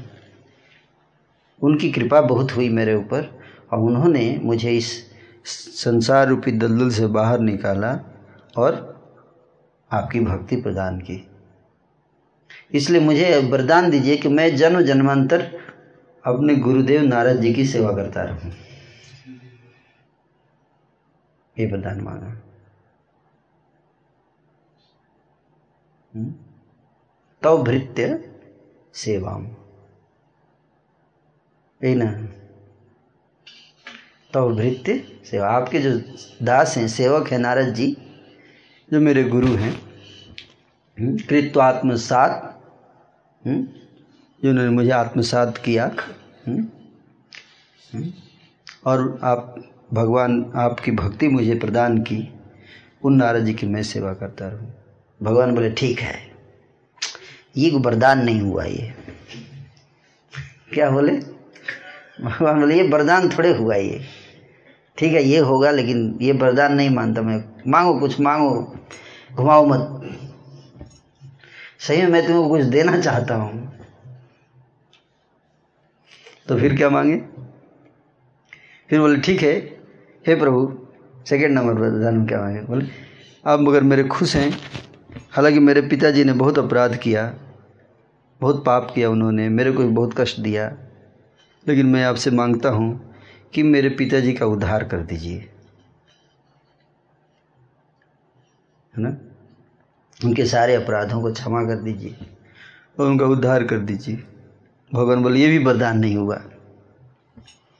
जो मेरी भक्ति में लगता है, जिसके खानदान में एक भक्त हो जाता है तुम्हारे जैसा, उसकी 21 पीढ़ी का मैं ऑलरेडी उद्धार कर चुका होता हूँ। ये मांगने की ज़रूरत नहीं है। 21 पीढ़ी कौन कौन बताइए। हाँ माता पिता और पत्नी। हैं? पत्नी के 21 पीढ़ी मतलब पत्नी के भाई, फादर, उनके फादर उनके फादर सात, है ना? और फादर के साथ और मदर के साथ पीढ़ी, इक्कीस पीढ़ी का उद्धार होना ही है उसका। एक भक्त अगर हो जाए जिसके खानदान में, है ना? इक्कीस जनरेशन तो इसलिए ये तो वरदान हुआ ही नहीं। ये तो पहले जो ऑटोमेटिकली मिल जाता है, वो तो मांग रहे हो। अब क्या मांगे? तो देखिए, दोनों में अपने लिए कुछ नहीं मांगा, है ना? फिर क्या बोले? तीसरी वरदान मांगे। बोले, हे प्रभु, मुझे आपके धाम नहीं जाना है। इस संसार में जितने दुखी जीव हैं उन सबको पहले मैं भक्ति देकर उनको आपके धाम भेजूँगा, तब उसके बाद मैं आपके धाम जाना चाहता हूँ। सबको आपके धाम भेजना चाहता हूँ। जितने दुखी जीव हैं, सब जब सुखी हो जाएँगे, ऐसा वरदान दीजिए मुझे। हुँ? तो ये क्या मांग रहे हैं? वरदान भगवान से। भगवान बोले, ये तो ऐसे ही मांगेगा, इसका तो कुछ भी बोलूँगा तो ऐसे ही मांग देगा, कुछ घुमा फिरा के। बोले, ठीक है, कोई बात नहीं। के लिए माँगता है। वैष्णव जन तो तेने कहिए पीर पर आई जाने जे। तो ये भक्ति जो है प्रहलाद की है? निस किंचन भक्ति जिसमें अपने लिए निस्वार्थ निष्काम भक्ति। तो भगवान से नेचुरल अट्रैक्शन तो इसलिए भगवान से भक्त श्रीमद् भागवत में ही बताया गया कि जितने भक्त हैं जो भक्ति किए हैं श्रीमद् भागवत में हम देखेंगे तो भगवान से लास्ट में उनसे मांगे तो एक ही चीज़ मांगते हैं, जैसे वृत्तासुर थे। वृत्तासुर ने भगवान से प्रार्थना की, है ना? क्या प्रार्थना की? है? अजात पक्षा इव मातरम खगा स्तन्या यथा वत्सतरा क्षुधार्था। प्रियम प्रियेव विषितम विषण्णा मनोरविंदाक्षदिद्रीक्षते त्वाम। हे प्रभु, जिस प्रकार से एक छोटा बच्ची पक्षी का बच्चा जो अभी अभी जन्म लिया है, जिस प्रकार से अपनी माँ का इंतज़ार करता है, जिसके पंख अभी नहीं उगे हैं, अपनी माँ का इंतज़ार करता है कि कब माँ आएगी और मुझे मुझे खाना देगी मेरे मुँह में। कितनी बेसब्री से व्यग्रता से इंतज़ार करता है वो बच्चा अपनी माँ का। इस तरह से एक बछड़ा अपनी माँ गाय का खूटे में बांधा रहता है, उसको मालिक तो इंतज़ार करता है कब खोले खूंटा और जाऊँ, माँ के पास और दूध पीऊँ। जिस प्रकार से एक प्रिया, जो अपने प्रियतम से विरह में है कई सालों से, जिस प्रकार से विरह में इंतज़ार करती है, हे प्रभु, मैं भी आपका उसी प्रकार से इंतज़ार कर रहा हूँ। कब आप मुझे प्राप्त होंगे? कब आएँगे आप मुझे? है ना? तो भगवान से इस तरह का क्या? प्रेम। ऐसा प्रेम। ये श्रीमद् भागवत में बताया है। तो भगवान आते हैं तो बोलते हैं, तुमको दुख हो रहा है, मैं तुमको दुख से मुक्त कर दूँ। तो भक्त क्या बोलता है? नहीं। मुझे दुख से मुक्त नहीं होना है। मुझे क्या, मुझे कुछ सेवा दे दीजिए। आपकी सेवा में अगर कुछ दुख भी मिले तो वो मेरे लिए क्या है? सुख है। परम सुख है। है ना? परम सुख है। हम्म? इसलिए भक्त अपने लिए कुछ नहीं माँगता। तो इस तरह से भगवान के बहुत उत्तम कोटि के भक्त है, जिनका नाम था सूरदास जी। आप जानते हैं? सुने ना? सूरदास जी का? हम्म? तो सूरदास जी जो हैं, भगवान की भक्ति इतना, है हालाँकि बाहर शारीरिक दृष्टि से अगर आप देखेंगे तो क्या थे? वो जन्मांध थे। जन्मांध सूरदास जी। न? चंद्र सरोवर में उनकी समाधि है। चंद्र सरोवर जो गोवर्धन में है, वहाँ पे उनकी समाधि है। तो वहाँ पे एक मंदिर था है ना? तो रोज़ जाते थे दर्शन करने ठाकुर जी के। कहा, क्या करने? दर्शन करने डेली जाते थे सूरदास जी। पुजारी जाके ऐसे ऐसे देखते थे, जैसे कितना देख रहे हैं, इनको दिखाई दे रहा है ऐसे। पुजारी को समझ में नहीं आता था कि क्या ऐसे ऐसे करते हैं झूठ मूठ का ड्रामा कर रहे हैं। तो पुजारी पूछा था, कैसे लग रहे हैं? तो बताते भी थे, ये ड्रेस पहना है आज ठाकुर जी ने। जसोदा मैया ने आज ये ड्रेस पहनाया है ठाकुर जी को। है तो पुजारी को लगा कैसे ही घुमाते हैं, है ना? तुक्के भी बता रहे हैं। तो एक दिन पुजारी ने ठाकुर जी को कुछ नहीं पहनाया, कपड़ा पहनाया ही नहीं, ऐसे ही। सूरदास जी आए तो हंसने लगे देखकर। पुजारी जी, कैसे लग रहे ठाकुर जी? अरे, क्या बहुत सुंदर लग रहे हैं। अच्छा बताइए, कैसे क्या पहना है आज? ठाकुर जी को क्या ड्रेस पहने बोले, आज हरि नंगम नंगो नाचे।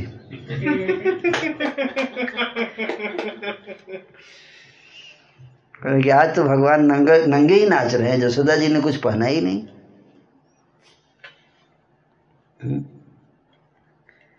संत सदैव हृदयसु बिलोकयंती प्रेमांजन छुरित भक्ति बिलोचले न प्रेम की आँखों से। कैसे? प्रेम की आँखों से। यह आँखों से नहीं, किससे देखना है भगवान को? प्रेम की आँखों से देखना है। और पूरा दर्शन देते और नहीं तो बढ़िया बढ़िया आँख है, फिर भी दर्शन नहीं होंगे ठाकुर जी के। है कि नहीं? तो इस प्रकार से भगवान जो हैं, जिनको भाव भाव प्रसिद्ध, भाव प्रमुख वही श्रीमद् भागवत में भक्ति का वर्णन है लेकिन देवानंद पंडित जी जो थे, देवानंद पंडित, वो व्याख्या कैसे कर रहे थे? वो भक्ति में व्याख्या नहीं कर रहे थे श्रीमद् भागवत का। वो ज्ञान में व्याख्या कर रहे थे। तो इसलिए भगवान की भक्ति करने से जीव जो है, वो भगवान के प्रेम प्राप्त करके और जहाँ भी रहता है उसमें भगवान के प्रेम में डूबा रहता है। तो ये चीज़ यहाँ पे बताया गया। तो कल नरसिंह भगवान का क्या है? आयुर्भाव आयुर्भाव मतलब जन्म। प्रकट प्रकट हुए उस दिन। तो कल कल भी कथा होगी। हम्म? तो आज थोड़ा और आगे बढ़ाऊं कथा को? हम्म? तो भागवत को जो अचिंतनीय है ईश्वर स्वरूप समझते हैं वे ही जानते हैं कि भक्ति ही भागवत का सार अर्थ है। देवानंद पंडित जैसा ज्ञानवान और सभी सद्गुणों से युक्त व्यक्ति कोई बिरला ही मिलता है। बहुत ज्ञानी थे देवानंद पंडित, लेकिन भक्ति नहीं थी उनके अंदर। जा, हैं? हाँ जहाँ पे ऐसे लोग भी भागवत को समझने में भ्रमित हो जाते हैं, ज्ञानी व्यक्ति भी भागवत को नहीं समझ पाता कई बार। वहाँ दूसरा कोई यदि अपने आप को भागवत का अधिकारी समझकर अहंकार करता है तो यमराज उसे दंडित करते हैं। भागवत का अध्यापन करते हुए भी कुछ लोगों की बुद्धि नष्ट हो जाने के कारण वे जगन निवास अवधूत चाँद श्री नित्यानंद की निंदा करते हैं।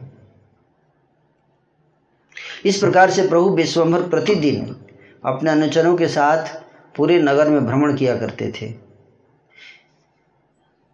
तो डेली जाते थे और देवानंद पंडित इस तरह से कथा करते थे। और महाप्रभु जो है वो, उनको अच्छा नहीं लगता था। तो एक दिन श्रीवास पंडित श्रीवास पंडित को साथ लेकर ठाकुर विश्वम्भर गौर हरि नगर में भ्रमण कर रहे थे। नगर के अंत में एक शराबी का घर था। वहाँ से गुजरते हुए प्रभु विश्वम्भर को बारुणी की गंध मिली। शराब की गंध।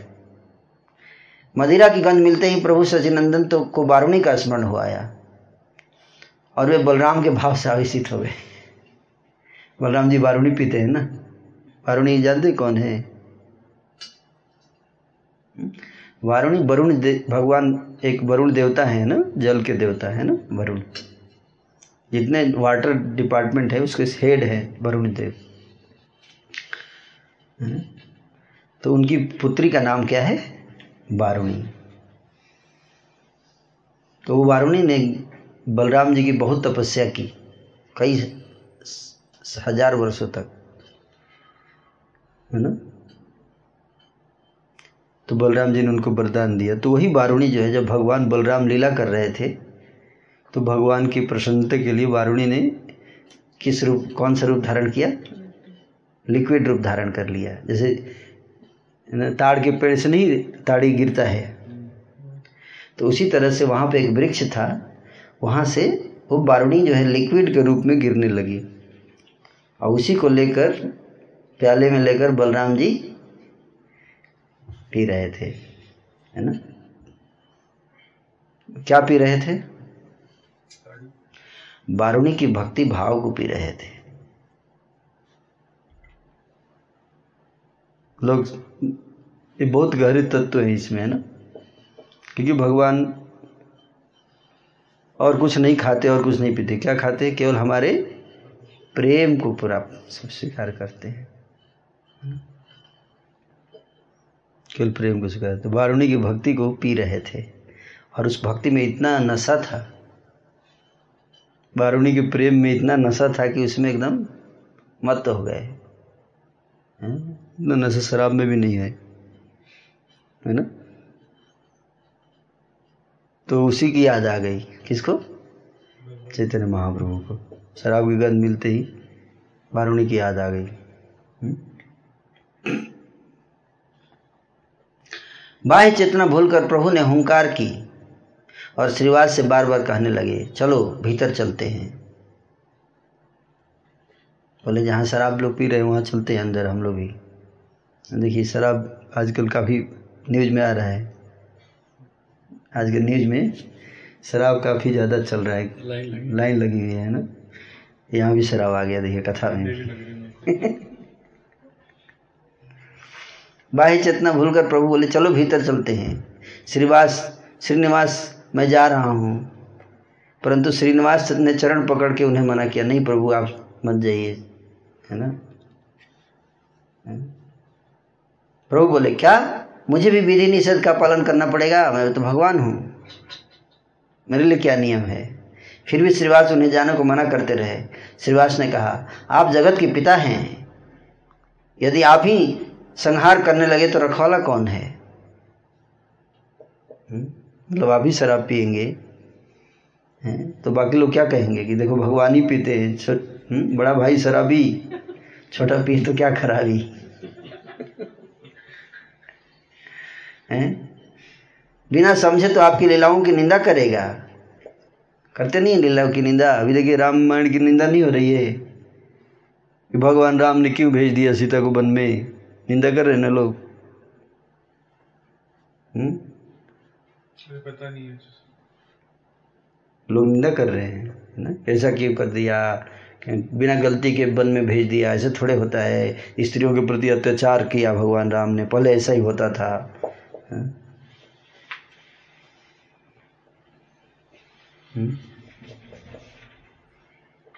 बिना समझे लोग आपकी लीलाओं की निंदा करेंगे। और अगर निंदा करेंगे तो क्या होगा? जन्म जन्मांतर दुख भोग कर मरेगा। भगवान का तो कोई नुकसान होगा नहीं। अगर कोई भगवान की निंदा करता है तो भगवान का नुकसान नहीं हुआ नुकसान किसका होगा? तो निंदा करेगा, उसका होगा। आप समझे? इसलिए सर्वमंगल गुरु बड़े चिंतित हैं कि ये लोग निंदा कर रहे हैं, दुख भोग कर मरेंगे, इसलिए बचाने के लिए अपना आर्टिकल लिख के भी भेज रहे हैं। नहीं नहीं भाई, देखो, ऐसी बात है। है ना? हे प्रभु, आप नित्य सनातन धर्म में पुरुष हैं। आपकी यह लीला कौन समझ सकता है? भगवान की लीलाओं को लोग समझ नहीं सकते। भगवान कैसे कार्य करते हैं, हर व्यक्ति उसको नहीं समझ सकता है। यदि आप शराबी के घर चले गए तो मैं गंगा में डूब जाऊँगा। श्रीवास ठाकुर बोले, क्या? मैं गंगा में डूब जाऊँगा। प्रभु भक्त के संकल्प का उल्लंघन नहीं करते हैं। श्रीवास की बात सुनकर प्रभु हंसने लगे। प्रभु ने कहा, तुम्हारी इच्छा के विपरीत मैं कुछ नहीं करूँगा। भक्त की बात को नहीं टालते हैं। अगर भक्त रोक दिया, बरू मत जाइए उधर भगवान को। तो भगवान रुक जाते हैं, है ना? मैं नहीं चाहूँगा, तुम्हारा वचन मैं व्यर्थ नहीं होने दूँगा। नहीं तो भगवान की परवाह थोड़े है निंदा उंदा की। कोई निंदा करे तो करे। निंदा की परवाह उसे होती है जो व्यक्ति कमज़ोर होता है है ना? अंदर से। तो कोई उसकी निंदा करता है तो क्या करता है? डिस्टर्ब हो जाता है। भगवान निंदा करो, उसको भी स्तुति लगता है भगवान को। स्तुति कर रहा है मेरा। है ना? जो व्यक्ति प्योर कैरेक्टर का होता है और स्पिरिचुअली एडवांस होता है तो उसको कोई निंदा करता है तो उसको थोड़ा भी दुख नहीं होता। आप जानते दुख इसी बात का होता है कि मेरी निंदा कर रहा है तो नरक में जाएगा तो उसकी पिटाई होगी। इस बात का दुख होता है। इसलिए नहीं होता है कि मेरे को गाली दे दिया, नहीं। दुख इस बात का होता है कि अब, ओहो, बेचारा अभी पीटेगा। अरे मत दे गाली यार, पीटेगा तू। ऐसे इस बात का दुख तेरे को दर्द होगा, मेरे को दुख होगा। इस बात का दुख होता है उसको, इसलिए नहीं कि मेरे को गाली दे रहा है। क्योंकि उसको तो कुछ असर नहीं पड़ता, क्योंकि वो तो मेरे कोई गाली क्या देगा? मैं क्या हूँ? वो मुझे पता है। दूसरा कोई मेरे को बोल देगा, आप महान सम्राट अशोक हैं तो मैं थोड़ी लूँगा। मैं जो हूँ, वही हूँ। है कि नहीं? तो कोई मेरी बड़ाई कर दे। आप, प्रभु जी, आप सम्राट सम्राट अशोक हैं तो मैं मान लूँगा। मुझे नहीं पता है कि को एक एक पैसा भी नहीं है मेरे पॉकेट में। है कि नहीं? उस तरह से कोई बोल दे, प्रभु जी, आपका कैरेक्टर बहुत खराब है? आप शराब पी रहे थे कल। मैंने देखा है। तो मुझे पता है ना कि मैंने नहीं पिया। तो क्यों टेंशन नहीं, मैं तो पिया ही नहीं। वो बोलते रहे तो। है कि नहीं? तो इसलिए कोई गाली दे, कोई प्रशंसा करता है तो उसका कोई फ़र्क नहीं पड़ना चाहिए, है ना स्थित प्रज्ञ व्यक्ति को। लेकिन फिर भी दुख, एक बात का ही दुख होता है क्या? कि बेचारा पीटेगा, यमराज के दूत मारेंगे इसको, है ना? जिसका कोई है, जो अच्छे लोगों के प्रति आक्षेप करता है, उसको कष्ट, दुष्टता करता है, उसको दंड मिलता है। तो इसलिए उसको बचाने के लिए उसको समझाता है, ऐसा नहीं करना चाहिए आपको, है ना? उसको बचाने के लिए, है ना? तो वही चीज़ बता रहे हैं, है? कि बिना समझे जो भगवान की लीलाओं की निंदा करेगा, देखिए तो क्या होगा? वह जन्म जन्मांतर तक दुख भोग कर मरेगा। है ना? हे प्रभु, आप नित्य सनातन धर्म में पुरुष हैं। आपकी लीला को कौन समझ सकता है? इसलिए भगवान, इसलिए सीरियल बन, बनाने से समस्या है।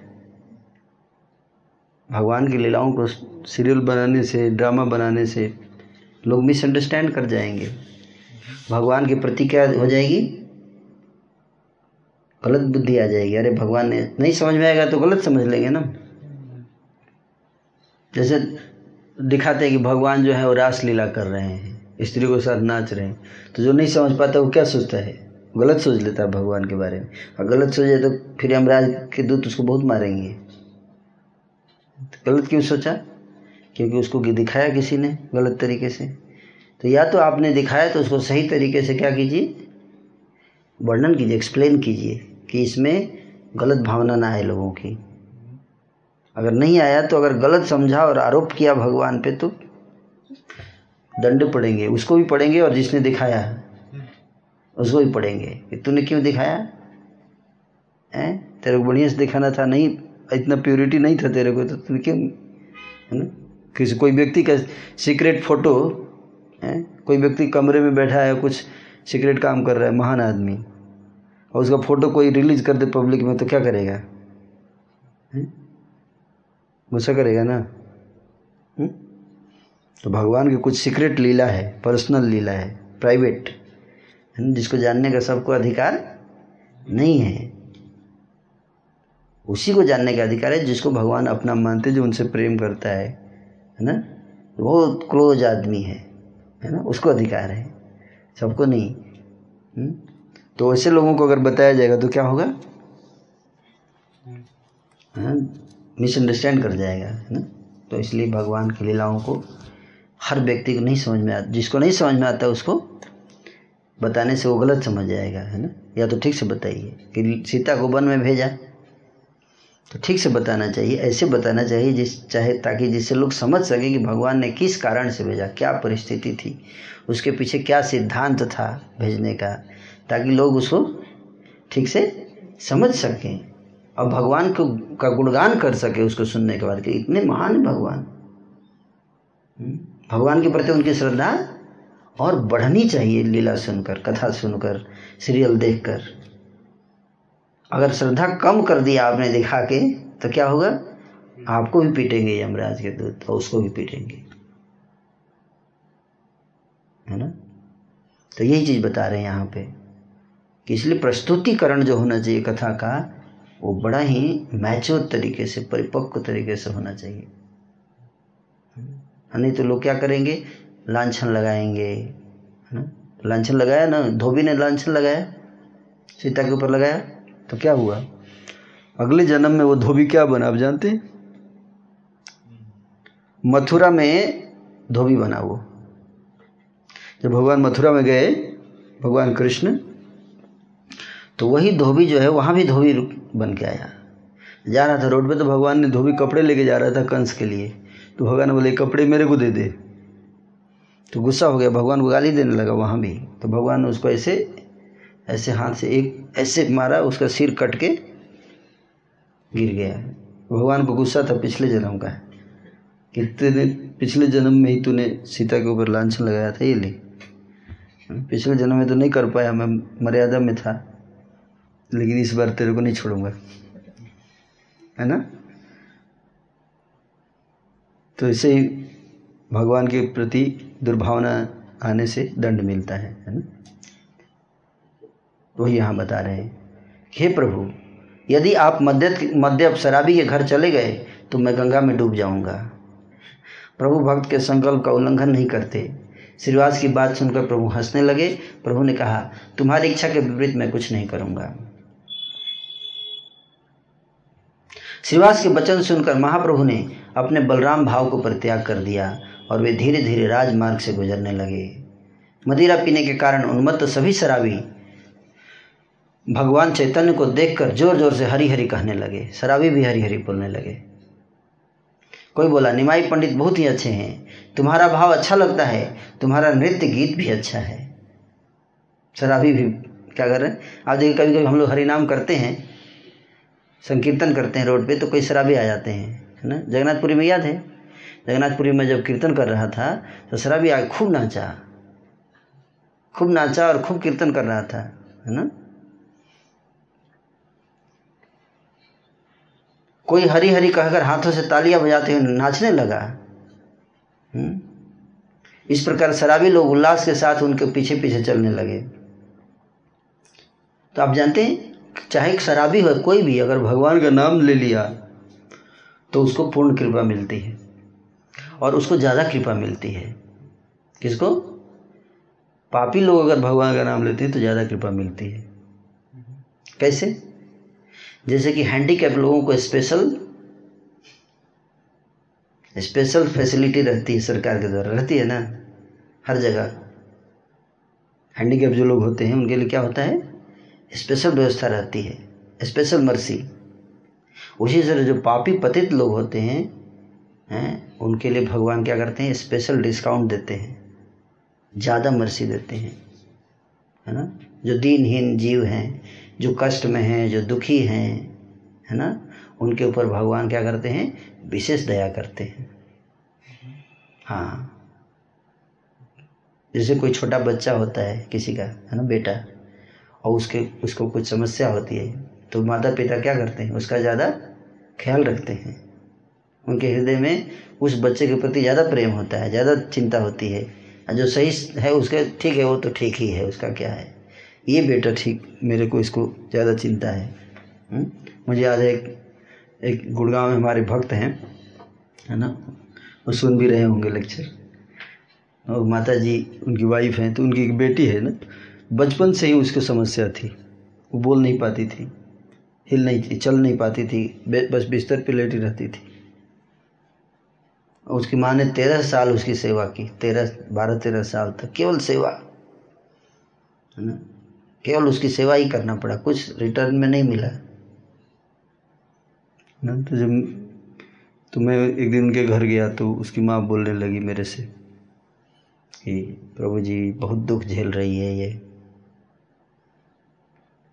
आप इसके लिए प्रार्थना कीजिए।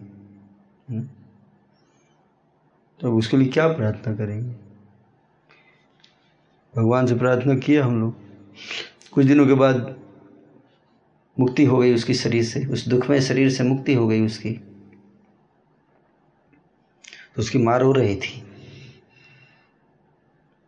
क्या? माँ रो रही थी। देखिए, किसके लिए रो रही है?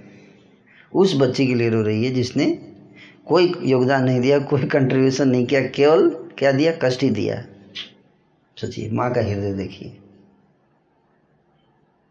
है ना? माँ का हृदय भगवान ने कैसा बनाया है? वो हृदय अगर एज इट इज़ बना रहे तो? तो सोचिए, भगवान का हृदय कैसा होगा? जिसने माँ का हृदय ऐसा बनाया, वैसे भगवान का हृदय कैसा होगा, जरा सोच लीजिए।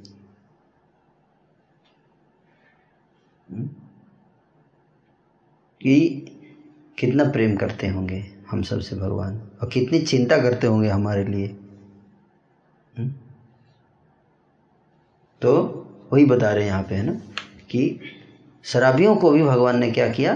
कृपा दिया। शराबी लोग भी हरि बोल हरि बोल, जय नारायण कहकर आनंद पूर्वक नृत्य करने लगे और महान हरिध्वनि करने लगे, विष्णु और वैष्णव के दर्शन करने से ऐसा ही होता है। शराबियों की चेष्टाओं को देखकर विश्वम्बर हंसने लगे। प्रभु का ऐसा प्रकाश देखकर श्रीवास आनंद से रोने लगे। नहीं कि भगा देना चाहिए। ये शराबी आ गया बीच में, हटाइए इसको। संकीर्तन से बाहर कीजिए। डिस्टर्ब कर रहा है। महाप्रभु ने ऐसा नहीं किया है ना? हाँ श्रीवास आँगन में क्लोज डोर में अलाउ नहीं करते थे किसी को। लेकिन बाहर जब निकले हैं प्रचार के लिए तो ऐसे लोगों के लिए तो संकीर्तन हो रहा है। तो उनको भगाना नहीं चाहिए, है ना? श्री चैतन्य के दर्शन करके शराबियों को भी सुख मिला। केवल पापी सन्यासी ही, उनको देखकर निंदा करते हैं, है ना? श्री चैतन्य चंद्र के यश को देखकर जिसके मन में दुख होता है, उसे किसी भी जन्म में या किसी भी आश्रम में कभी भी सुख नहीं मिलता। जिन्होंने चैतन्य चंद्र के अवतार को देखा वे यद्यपि शराबी थे, फिर भी मैं उन्हें नमस्कार करता हूँ। शराबियों के प्रति शुभ दृष्टिपात करके विश्वम्भर ने अपने आवेश में पूरे नगर में भ्रमण किया। दूर से देवानंद पंडित को देखकर महाक्रोध से गौरचंद्र ने उन्हें कुछ कहा। तो जब जा रहे थे महाप्रभु तो सामने से देवानंद पंडित आ रहे थे। तो पहले से तो गुस्सा था ही। तो सामने आ गए तो उनको रोक लिए रास्ते में। बोले, देवानंद पंडित, ने कुछ दिनों पहले श्रीवास के निकट अपराध किया है। वह उन्हें याद हो आया था। उस समय प्रभु की महिमा बिल्कुल अप्रकाशित थी। प्रेम रहित जगत में उनके सभी दास दुखित थे। यद्यपि कोई कोई गीता भागवत पढ़ाते थे, तथापि यह उन सुनने में नहीं आता था कि इसका अभिप्राय भक्ति है। उन दिनों परम महान, परम सुशांत, देवानंद पंडित निरंतर भागवत का अध्यापन किया करते थे। लोग उनके प्रति खूब सम्मान प्रदर्शित करते थे और उन्हें बहुत चाहते थे। भागवत का थकार थे फ़ेमस। बाल्यकाल से ही वे सन्यासी की भांति व्रतधारी थे। देव विधान अनुसार एक दिन श्रीवास भागवत सुनने के अभिलाषा से वहाँ गए। भागवत का प्रत्येक अक्षर प्रेम से परिपूर्ण है। उसे सुनकर श्रीनिवास का हृदय द्रवीभूत हो गया। भागवत सुनकर महाभागवत ब्राह्मण श्रीनिवास रोने लगे और गहरी श्वास छोड़ने लगे। उसे देखकर पढ़ने वाले पापिश छात्र कहने लगे, हम लोग झंझट में फंस गए हैं। हमारा समय व्यर्थ व्यतीत हो रहा है। चैतन्य के प्रिय देह स्वरूप जगत पावन श्रीनिवास अपना क्रंदन कंट्रोल नहीं कर पाए। सभी पढ़ने वाले पापी छात्रों ने आपस में परामर्श करके श्रीवास को खींचकर बाहर रख कर दिया। देवानंद पंडित ने यह सब देखते हुए भी उन्हें नहीं रोका। जैसे भक्ति रहित गुरु थे, वैसे ही शिष्य गण। बाह्य बोध होने पर दुखित श्रीवास अपने घर चले गए। अंतर्यामी विश्वभर यह सब कुछ जान गए।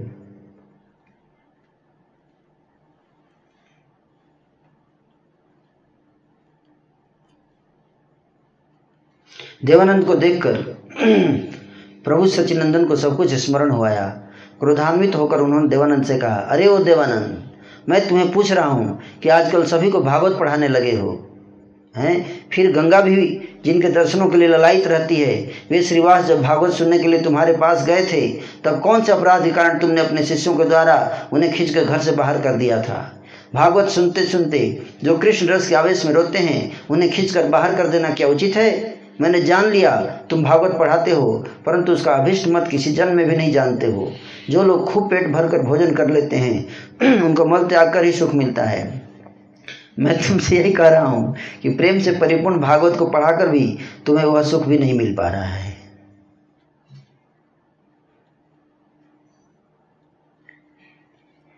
लॉजिक बहुत अच्छा है। तथापि इतने होने पर भी देवानंद बहुत ही पुण्यवंत जन थे। जिन्हें प्रभु ने वचनों के द्वारा दंड प्रदान किया था है ना? तो महाप्रभु ने डांटा उनको है ना? किसको? देवानंद। पंडित को डांटा कि तुम मुक्ति चाहते हो मुक्ति का सुख तो मल त्यागने जैसा सुख है है ना? तुम नहीं समझ पाओगे है ना? श्रीवास के आनंद को। प्रभु के वचन को सुनकर द्विज व देवानंद लज्जित होकर रह गए है ना? बहस नहीं किया ये अच्छी बात थी है ना? लज्जित हो गए। उन्होंने कुछ भी उत्तर नहीं दिया। क्रोध के आवेश में इतना कहकर विश्वभर चल दिए। दुखित देवानंद भी अपने घर की ओर चल दिए। अब आगे कल बताया जाएगा। हरे कृष्णा। किसी कोई प्रश्न है?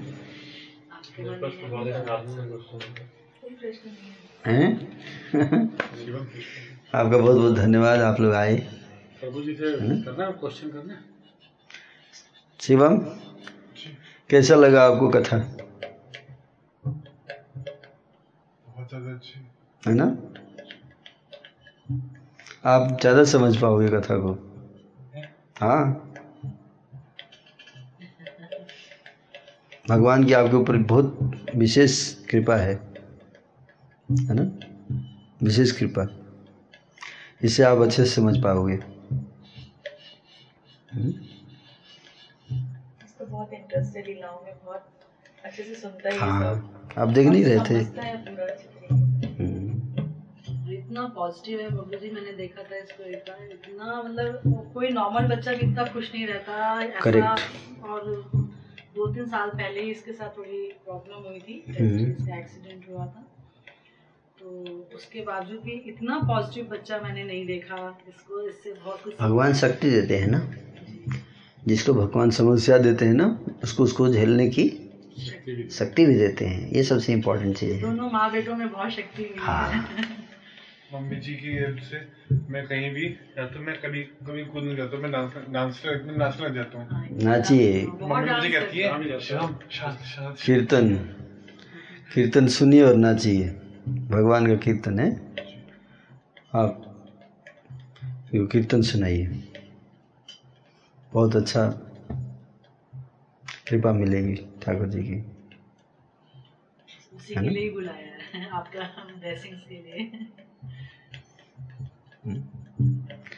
ब्लेसिंग इनके ऊपर ज़रूर मिलेगी इनको पूरी ब्लेसिंग भगवान की है ना? कोई प्रश्न प्रभु जी अ,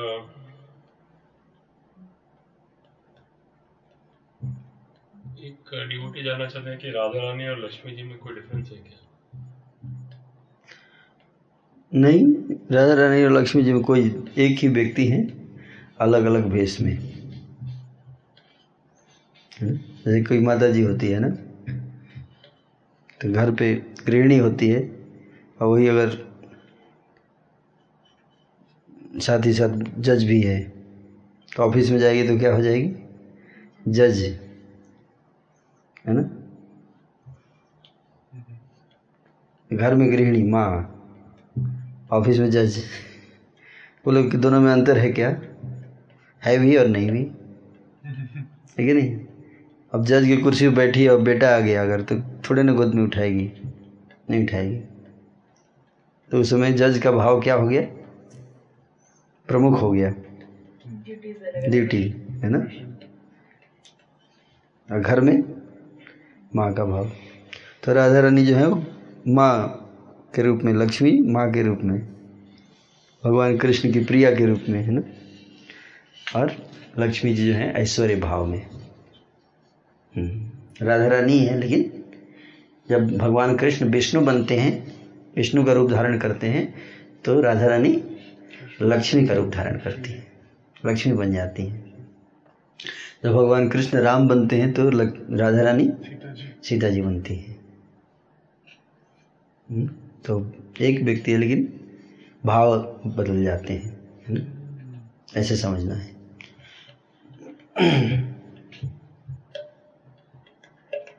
डिवोटी जानना चाहते हैं कि भागवतम की भाव में व्याख्या और ज्ञान में व्याख्या में क्या डिफरेंस है? वही बताया। शायद उन्होंने फ़र्स्ट पार्ट मिस किया मैंने बताया ना जैसे प्रहलाद महाराज की लीला बताई है ना? तो ज्ञान में मतलब ज्ञान में मतलब जैसे पढ़ते हैं तो जैसे मोक्ष की लक्ष्य होता है, मोक्ष को लक्ष्य करके, है ना? भागवत अगर पढ़ते हैं।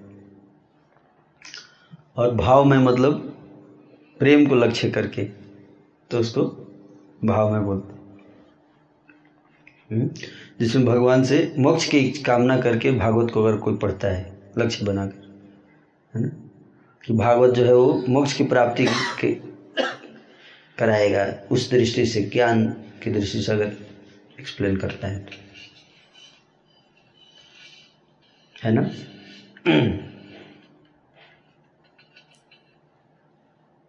भागवत पूरा कोई ज्ञान नहीं है। मोक्ष तो नहीं, भागवत बताता भागवत इसलिए आप जितनी प्रार्थनाएँ भक्तों की पढ़िए लास्ट में यही प्रार्थना करते हैं कि हे प्रभु, जैसे प्रहलाद भी क्या बोले? मोक्ष नहीं मांगे। प्रहलाद ने मोक्ष नहीं मांगा, क्या मांगे? जन्म जन्मांतर में नारद जी की सेवा करता रहूँ और दूसरों का कल्याण के लिए मैं प्रचार करता रहूँ। हम्म? ये नहीं बोले कि मैं खुद मुक्त हो जाऊँ, बाकी लोग मरते रहें। स्वार्थी नहीं, भक्ति में स्वार्थ नहीं है। मोक्ष में क्या है? स्वार्थ है। भक्ति में स्वार्थ नहीं है, भक्ति में सेवा है, परमार्थ। मोक्ष में भी क्या है? स्वार्थ है। मैं मुक्त हो जाऊँगा है कि नहीं? लेकिन भक्ति में ऐसा नहीं है। भक्ति में ये सोचता है कि भगवान अगर जहाँ चाहेंगे, रखना चाहेंगे, वहीं रहूँगा मैं और उनकी इच्छा के अनुसार उनकी सेवा करता रहूँगा। हम्म? तो ये भक्ति। आपके भक्तों के संग में, मार्गदर्शन में रहूँगा। इसलिए सारी प्रार्थना में क्या मांगते हैं? भक्तों का संग मांग रहे हैं ना? साधु संग। साधु संग। हम्म? चाहे कोई वृत्तासुर की प्रार्थना पड़ी वहाँ भी साधु संग मांगा। ध्रुव महाराज ने क्या मांगा? भक्तों का संग मिले मुझे। ताजे चरण से भी भक्त सनेवास जन्म जन्म में है यही अभिलाष। कि मेरे को कहीं भी जन्म दीजिए चाहे रुद्रपुर में चाहे काशीपुर में चाहे बाजपुर में चाहे गदरपुर में। है ना? कहीं भी। गदरपुर से ही है। हाँ। इसलिए बोला मैं काशीपुर से हूँ आपने काशीपुर भी इन्वॉल्व कर दिया। हाँ इसका जन्म बाजपुर में मैं आपने उसको भी हाँ। इन्वॉल्व कर दिया। सारा परिवार तर गया। चाहे कहीं भी रहें एक ही कामना होनी चाहिए कि भक्तों का संग मिले। भक्तों के संग में भगवान की कथा सुनते रहें यही आनंद है। है कि नहीं? ऐसी सेवा में लगे रहें। शेष हरी इच्छा। हाँ। वो तो भगवान की अगर भक्ति में आनंद आ गया तो फिर कोई उसमें कुछ बच नहीं जाता है उसके तो यही लालसा होनी चाहिए।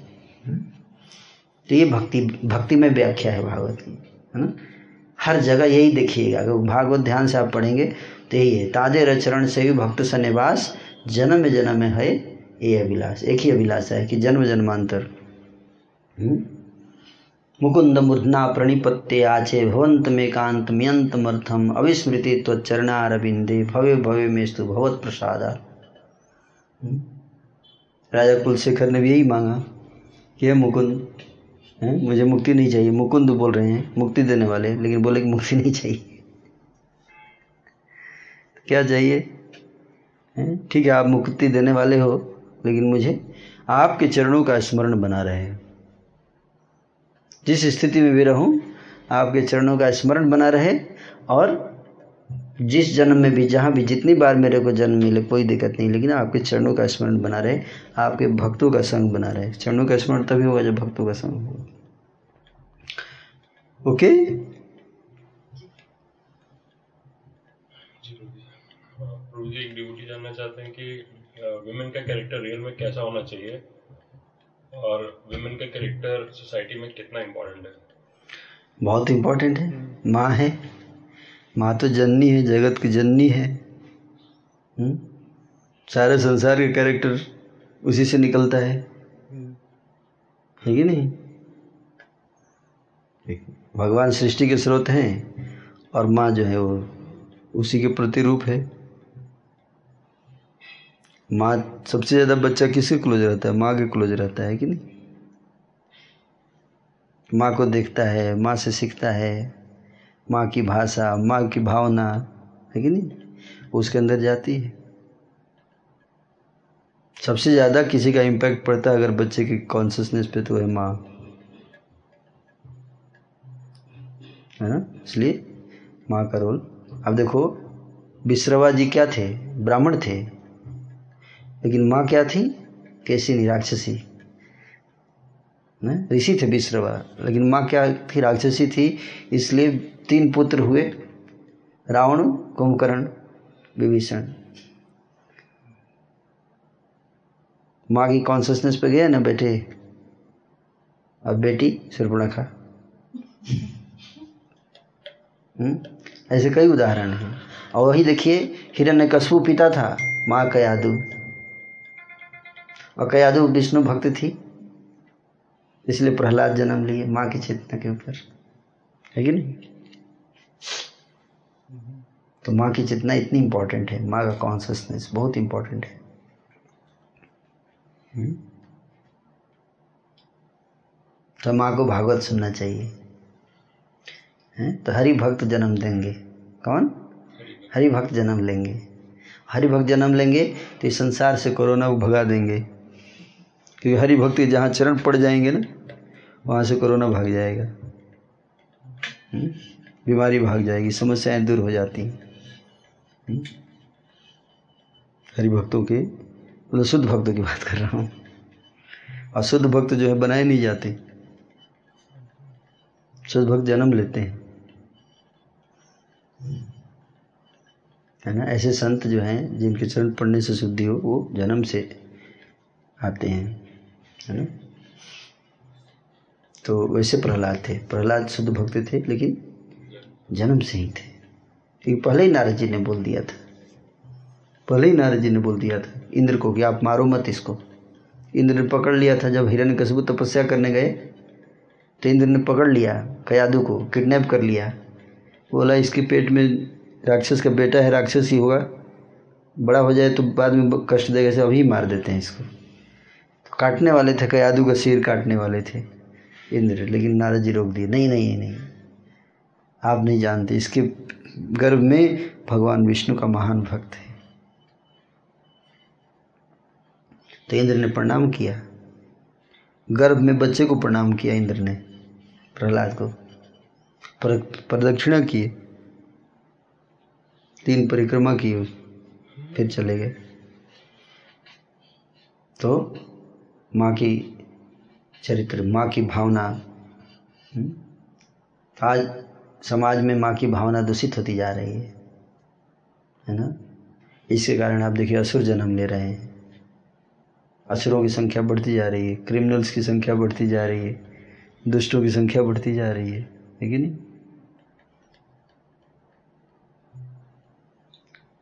जी जी। जो हमारा शरीर है कितना इम्पोर्टेंट है जो शरीर के अंग हैं कितने इनकी क्या इम्पोर्टेंस है? अगर कुछ सेवा? कमी हो तो फिर कितना फ़र्क पड़ता है? भाव महत्वपूर्ण है। भाव ज़्यादा महत्वपूर्ण है। हैं? ये आँख का क्या फ़ायदा? जब भाव गलत भावना से देख रहा है व्यक्ति। उससे बढ़िया है कि आँख ना हो। हैं? आँख जिसका नहीं है कम से कम गलत नहीं देखेगा। जिसका आँख होके गलत देख रहा है वो तो रोज़ उसके ऊपर ज़्यादा लोन बढ़ रहा है। ठीक है नहीं? तो आँख हो और भाव गलत हो उससे बढ़िया है कि आँख ना हो। आज के समाज में लोगों की आँखें हैं और भाव क्या है? गलत है। जीवन कैसा होना चाहिए अगर? जीवन नॉर्मल होना चाहिए। सिंपल। भैया, जो भी है, हमें ये समझना चाहिए कि भगवान ने हमें जो दिया है, वो बेस्ट दिया है। क्या दिया है? बेस्ट दिया है। हर चीज़ को क्या देखना चाहिए? भगवान की कृपा देखनी चाहिए। है ना? ठाकुर जी ने मेरे ऊपर क्या किया है? कृपा किया अच्छा किया है। मेरे को आँख नहीं दिया ताकि मैं गलत चीज़ ना देख सकूँ। और मन मन की आँख तो नहीं ले छीनते हैं ना भगवान? सबसे ज़्यादा क्या इम्पोर्टेंट है? मन की आँख। है ना? अब मन की आँख कैसे? तो आप लोग मन की आँख से, आप शास्त्र सुनिए, कानों से देखिए। कैसे? कैसे देखना है? कान से देखना है। आँख छीन ले तो कोई दिक्कत नहीं। कान अगर किसी का छीन लो, वो ज़्यादा बड़ा क्राइम है। इसलिए भगवान कान जल्दी किसी का नहीं छीनते। कान छीन जाए तो आँख से ज़्यादा वैल्यू इम्पोर्टेंट आँख तो अच्छा है, छीन जाए। बिला मंगल ठाकुर ने तो खुद अपने आँखों से अपनी आँख फोड़ ली। आप जानती? एक संत थे, जिन्होंने इतना गुस्सा किया अपनी आँखों पे कि अपनी आँखें फोड़ डाली, अपने हाथों से। क्यों? क्योंकि वो आँखें बार बार उनको संसार में फंसा रही थी। जब आँख फूट गया, अंधे हो गए, फिर अब भगवान की भक्ति में एकदम, फिर फिक्स हो गए। है ना? लेकिन कान तो कान से भी हम देख सकते हैं कैसे, जैसे कान से कोई बताए हुए हैं। तो आप देखो, भगवान का रूप श्यामल रंग रूप है। तो मन में आप, रूप बन रहा है कि नहीं बन रहा है? मन की आँखों में पीले रंग की धोती पहने हैं। हाथों में बांसुरी है। मधुर मुस्कान है। कमल के समान लाल जो है, उनके होठ हैं। और ठाकुर जी मंद मुस्कुरा रहे हैं। आप देखिए मन में आप देखिए मन की आँखें तो हैं ही ना। चलेंगे श्रवण श्रवण के द्वारा। इसलिए भक्ति में दर्शन से ज़्यादा इम्पोर्टेंट क्या है? श्रवण। नेत्रों के बिना भी हमारा जीवन बहुत अच्छा हो सकता है। बहुत अच्छा हो सकता है। कोई दिक्कत नहीं है। कोई दिक्कत नहीं है। जीव के बिना दिक्कत हो जाएगा कान के बिना ये दो सबसे ज़्यादा इम्पोर्टेंट है। सबसे ज़्यादा जो कठिन होता है जब व्यक्ति का जीव ना हो कान ना हो। ये दोनों है तो कान से श्रवण और जीव से कीर्तन। आप देखिए। श्रवण भी हो जाएगा कीर्तन भी हो जाएगा तो स्मरण हो ही जाएगा। स्मरण भी भी, भी आँख की ज़रूरत नहीं है। उसमें मन से स्मरण करना है। श्रवण, कीर्तन, स्मरण, बंधन बंधन भी हो जाएगा। पाद सेवनम दास्यम, साख्यम आत्मनिधनम बंधनम, अर्चनम। सारी भक्ति हो सकती है है ना? बस मन में हमें कभी, मन ही हमें कमज़ोर कर देता है। है ना? मन बोल देगा, अरे, ये नहीं है, तेरे को ये नहीं है, तू बहुत नीच है, तुम्हें कुछ नहीं है तेरे पास। देख तेरे पास आँख नहीं है, तेरे पास आँख नहीं है, तेरे पास आँख नहीं है। वो मन हमें क्या करता है? वो मन को हमें कभी भी डिमोरलाइज नहीं करने देना चाहिए। हमेशा पॉजिटिव है। हाँ विल पावर वो अपने आप हो जाता है। जब भगवान हरि भक्ति में लगते हैं भगवान से जुड़ते हैं तो है ना? आप देखिए सूरदास जी ऐसे महान भक्त हैं। मैं तो बताया आपको कथा में। ये नहीं ऐसे कई संत हुए हैं है ना? तो ये कोई दिक्कत कोई समस्या नहीं हम्म? जाही विधि राखे राम, ताही विधि रही जैसे रखते हैं भगवान, उनको धन्यवाद दीजिए प्रभु, आपने बहुत कृपा की।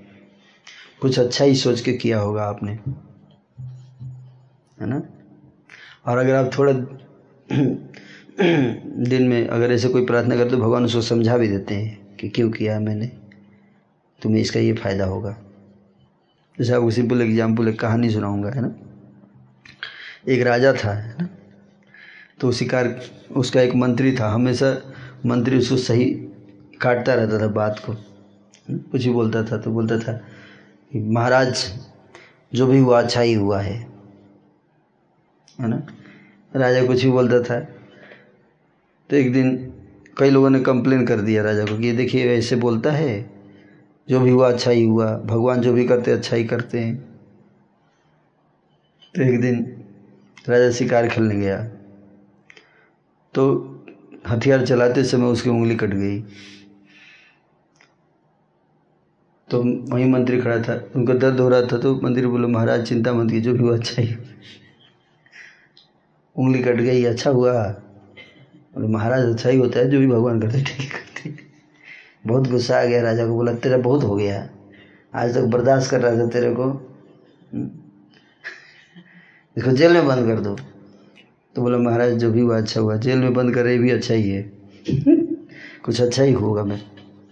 राजा बोला पागल आदमी। फिर शिकार खेलते चला गया। जंगल के अंदर आदिवासियों ने उसको पकड़ लिया राजे को। है ना? और आदिवासी लोग जो ढूंढ रहे थे एक व्यक्ति को जिसको बलि देना था तो राजा को बोले अभी काटना है इसको।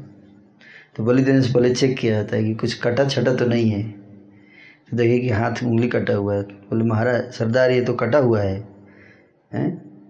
उसको एक झापड़ देकर भगा दिया राजा को। मतलब पागल कहीं का, कटा हुआ आ गया। जब वो वापस आया तो उसने धन्यवाद दिया उसको, जिस मंत्री को जेल में बंद किया था। तूने सही बोला था यार। अगर उंगली नहीं कटता तो सिर कट जाता। मंत्री को जेल में नहीं बंद करते तो मंत्री चला जाता। तो राजा ने पूछा कि लेकिन एक बात समझ में नहीं आया मेरे को। मेरा वाला तो समझ में आ गया, लेकिन तुमको जेल में बंद किया तो वो कैसे अच्छा हुआ? मंत्री बोला, महाराज, आप तो बच जाते और मैं पकड़ा जाता है। मेरी उंगली नहीं कटी थी, सिर तो कट जाता ना। है ना? आपके प्रश्न का उत्तर मिला। तो भगवान जो हैं जो भी डिसीज़न लेते, कुछ दूरदर्शी हैं, हम लोग केवल एक दो घंटे एक्स्ट्रा देख सकते हैं। भगवान, भूत भविष्य, वर्तमान, तीनों देखते हैं। इसलिए वो जो डिसीज़न लेते हैं, वो सबसे बेस्ट होता है। तो आने वाले समय में अगर व्यक्ति की श्रद्धा रखे तो उसको पता भी चल जाता है कि कैसे भगवान ने जो डिसीज़न दिया है, वो सही किया था। वो बता भी देते हैं, कुछ समय के बाद समझा देते हैं। उसी व्यक्ति को समझाते हैं, है ना? वो समझ जाता है धन्यवाद भी देता है प्रभु थैंक यू अच्छा ही किया आपने। है ना? जैसे अहिल्या को गौतम ऋषि ने श्राप दिया है ना? तो अहिल्या भी बाद में धन्यवाद दी गौतम ऋषि को। क्यों? क्योंकि उस श्राप के कारण उसको राम के दर्शन हुए है ना? हरे कृष्ण। Thank you